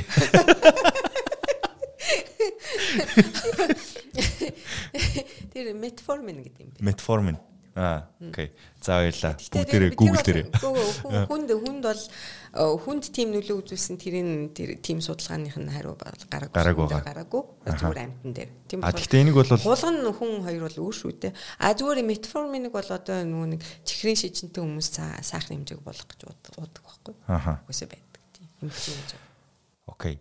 Аа за ямар ч лсэн би хүссэн хариултаа бол авцсан. Гэхдээ би ер нь бол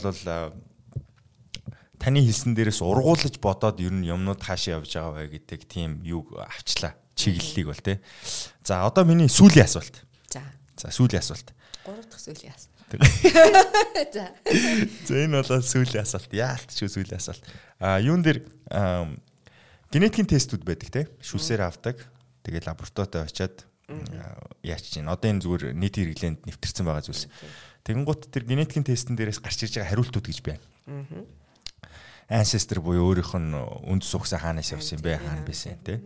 Тэгэн гута тэрэн дээр арсны өнгө одоо арсны өнгө биш арсны хев шинж хоол за тэгээд өөрийнх нь характер те ямар хүн бэ шүний хүн юм уу өглөөний хүн юм уу гэх зэрэг мэдээллүүд байна. Тэгэд энэ энийг би ингээд өөрийнхөөгөө болон гэр бүлийнхнийгаа өгж үзлээ л дээ. За тэгээд үзээд үр дүнгуудыг харлаа. Окей за би юм байж болох юм байна энэ төр гэд. Энийг яг үнэхээр бодтойгоор хүн амьдралтаа хэрэглэх үст тэр мэдээллийг эндээс олж авч болт юм уу? Тэр ирж байгаа мэдээллүүдийг би үнэхээр үндслээд амьдралынхаа хэм маягт өөрчлөлт оруулах тийм мэдээлэл байж болох уу? Би хэрэглээ талдаа ер нь бол яг генетик судлаач хүнээс л энийг асуух юм байна гэж би бодсон байхгүй. Аа наа чи бас тимч байж болно үгүйч байж болно гэсэн хариулт олдно л доо. За тэгвэл ингээд энэ дээр нь тусгач. Аа юу генетикийн тест шинжилгээ болохоор зэрэг ерөнхийдөө бол юм баа шүү дээ. Одоо ингээд олон хүний дата цуглуулж байгаа. Тэгээ тэр олон хүнийхээ датан дээр үндэслэж тэр юу гаргаж байгаа байхгүй тэр дүр зургийг. Тэгэхээр зэрэг тухайн одоо чиний одоо сонирхож байгаа шинж тэмдэг дээр хэр олон хүний дата байна. Тэрнээсээ л шалтгаална. Хэрвээ одоо хэдэн сая маш олон хүний тийм дата байж байгаад ингээд тэр нь одоо үнэхээр ингэж явагддаг гэж э, тийм батлагдсан бол тэр үнэн. А зүгээр тэр тал дээр дата нь тэ цөөхөн 5 6 хүнийх байгаа бол тэр бол зүгээр таамаг гих маягийн Тэгжил тэгжил энэ ч одоо генетикийн шинж тэмдэг гэж шинж тэмдгийг одоо хоёр хуваана л да. Хоёр. За тэрнээс ч олон ч хувааж болох. Гэхдээ ерөнхийдөө ганц генээс хамааралтай шинж тэмдэг гэж байна. Тэр нүдний өнгө. Аха. Тэ а өсний өнгө ч байдаг юм уу те. А ингээд тийм.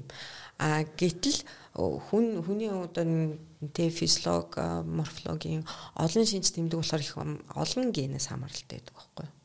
Олон генээс хамааралтай юмыг одоо урчилж таах хэцүү байдаг. Хувьсгч нь олон учраас. Хувьсгч олон учраас тэр чинь ингэж модуль гаргадаг байна. Тийм байна. Тийм модуль гаргахын тулд маш олон хүний дата цуглуулж агаад тэрэн дээрээс үндэслэж модуль гаргадаг. Тэгэхээр зэрэг тэнд оролц байж байгаа дата чинь том байх тусмаа тэр модуль нь Тэ үнэнд илүү ойрхон очино. Хэрвээ тэр дата тийм сайн цуглараагүй бол Жишээлх юм бол намайг Parkinson diseaseтэй болох магадлал өндөр байна гэж байна. Тийм Parkinson disease тийм байж болно. Гэхдээ Parkinson disease гэдэг болохоор чинь болохоор өөрөө маш олон генээс хамааралтай тийм өвчин шүү дээ. Тэгэхээр тийм тэгэхээр зэрэг а гítэл чи Монгол хүн байдаг те Монголоос хэдэн хүн тийм шинжилгээ авсан байна. А тэгээд тэр нь Монголын одоо нэг орчинд хэр нөлөөсөн байна. А Монгол хүний одоо тий тийм тусгай генотип бас байна уу гих мэтсэн тэн дээр айгүй олон асуудал яригдана. Зүгээр ерөнхийдөө те ямар нэгэн байдлаар одоо хүний одоо тэр нөгөө гарал үүсэл хамаарахгүйгээр ингээд гарсан нэг модуль байна. Тэр чинь бол нэг жоохон тийм pixelated зураг байдаг шүү дээ тий. А яг тийм л гэсэн үг байхгүй. Тэгэл яг чинийх бол нэг тэр тэр хавьд юм байна. Тийм бол тий чиний зарим генотип чинь тэрэнд хамаарагддаг учраас тийм эрсдэл байж болох юм байна. А гэтэл тэрийг бол одоо бүр ингээд тодруулсан зураг болохын тулд наривчсан шинжилгээ өгнө. А тэгээд өшөө маш тэр чиний чамд одоо тэгж таам үг үсгсэн дата чинь хэр том байна вэ гэдэг шалтгаан. Танд маш их баярлалаа. Амралтынх нь үнэтэй цагийг энд бараг 2 цаг үргэж ийн байх чинь хугацаанд хамт байлаа ярилцлаа. Тэгээд миний хувьд бол энэ ярилцлагыг төгсөх хүсэл байхгүй л байна. Гэхдээ энэ ярилцлагыг дараа үргэлжлүүлээ. Танаас асуух мэдэх зүйл маш олон байлаа. Тэгээд нэгдүгüрт би сонсож байгаа хүмүүсийнхаа өмнөөс тэгээд танд баярлалаа гэж хэлмээр байна. За намайг урьж яриулсанд бас баярлалаа. Нэггүй энэ бол баярлах ёстой хүмүүс нь бид нэр. Тэгээд Эрдэнтэн шинжилгээ судалгаа хийдэг хүмүүсийнхаа үгийг сонсож ер нь шинжилгээ хаана явж гин хаана хүрэх гэж гин гэдэг тухай мэдхийг үргэлж зорддог. Тэгээд энэ мэдээлэлтэй ч гэсэн ойрхон байдгийг хүсдэг хүмүүс манай подкастын сонсогч нар байх гэж итгэдэг. Тэгээд та бүхний амьдралд би жаргалыг л хүсдэг. Тэгээд бусдыг нь бол та яаж зохицуулахаа мэдж байгаа. Харин хүсэж байгаа зүйл чинь жаргал байгаа бах. Тэгээд энийг эндээс олж авч байгаа мэдээллээр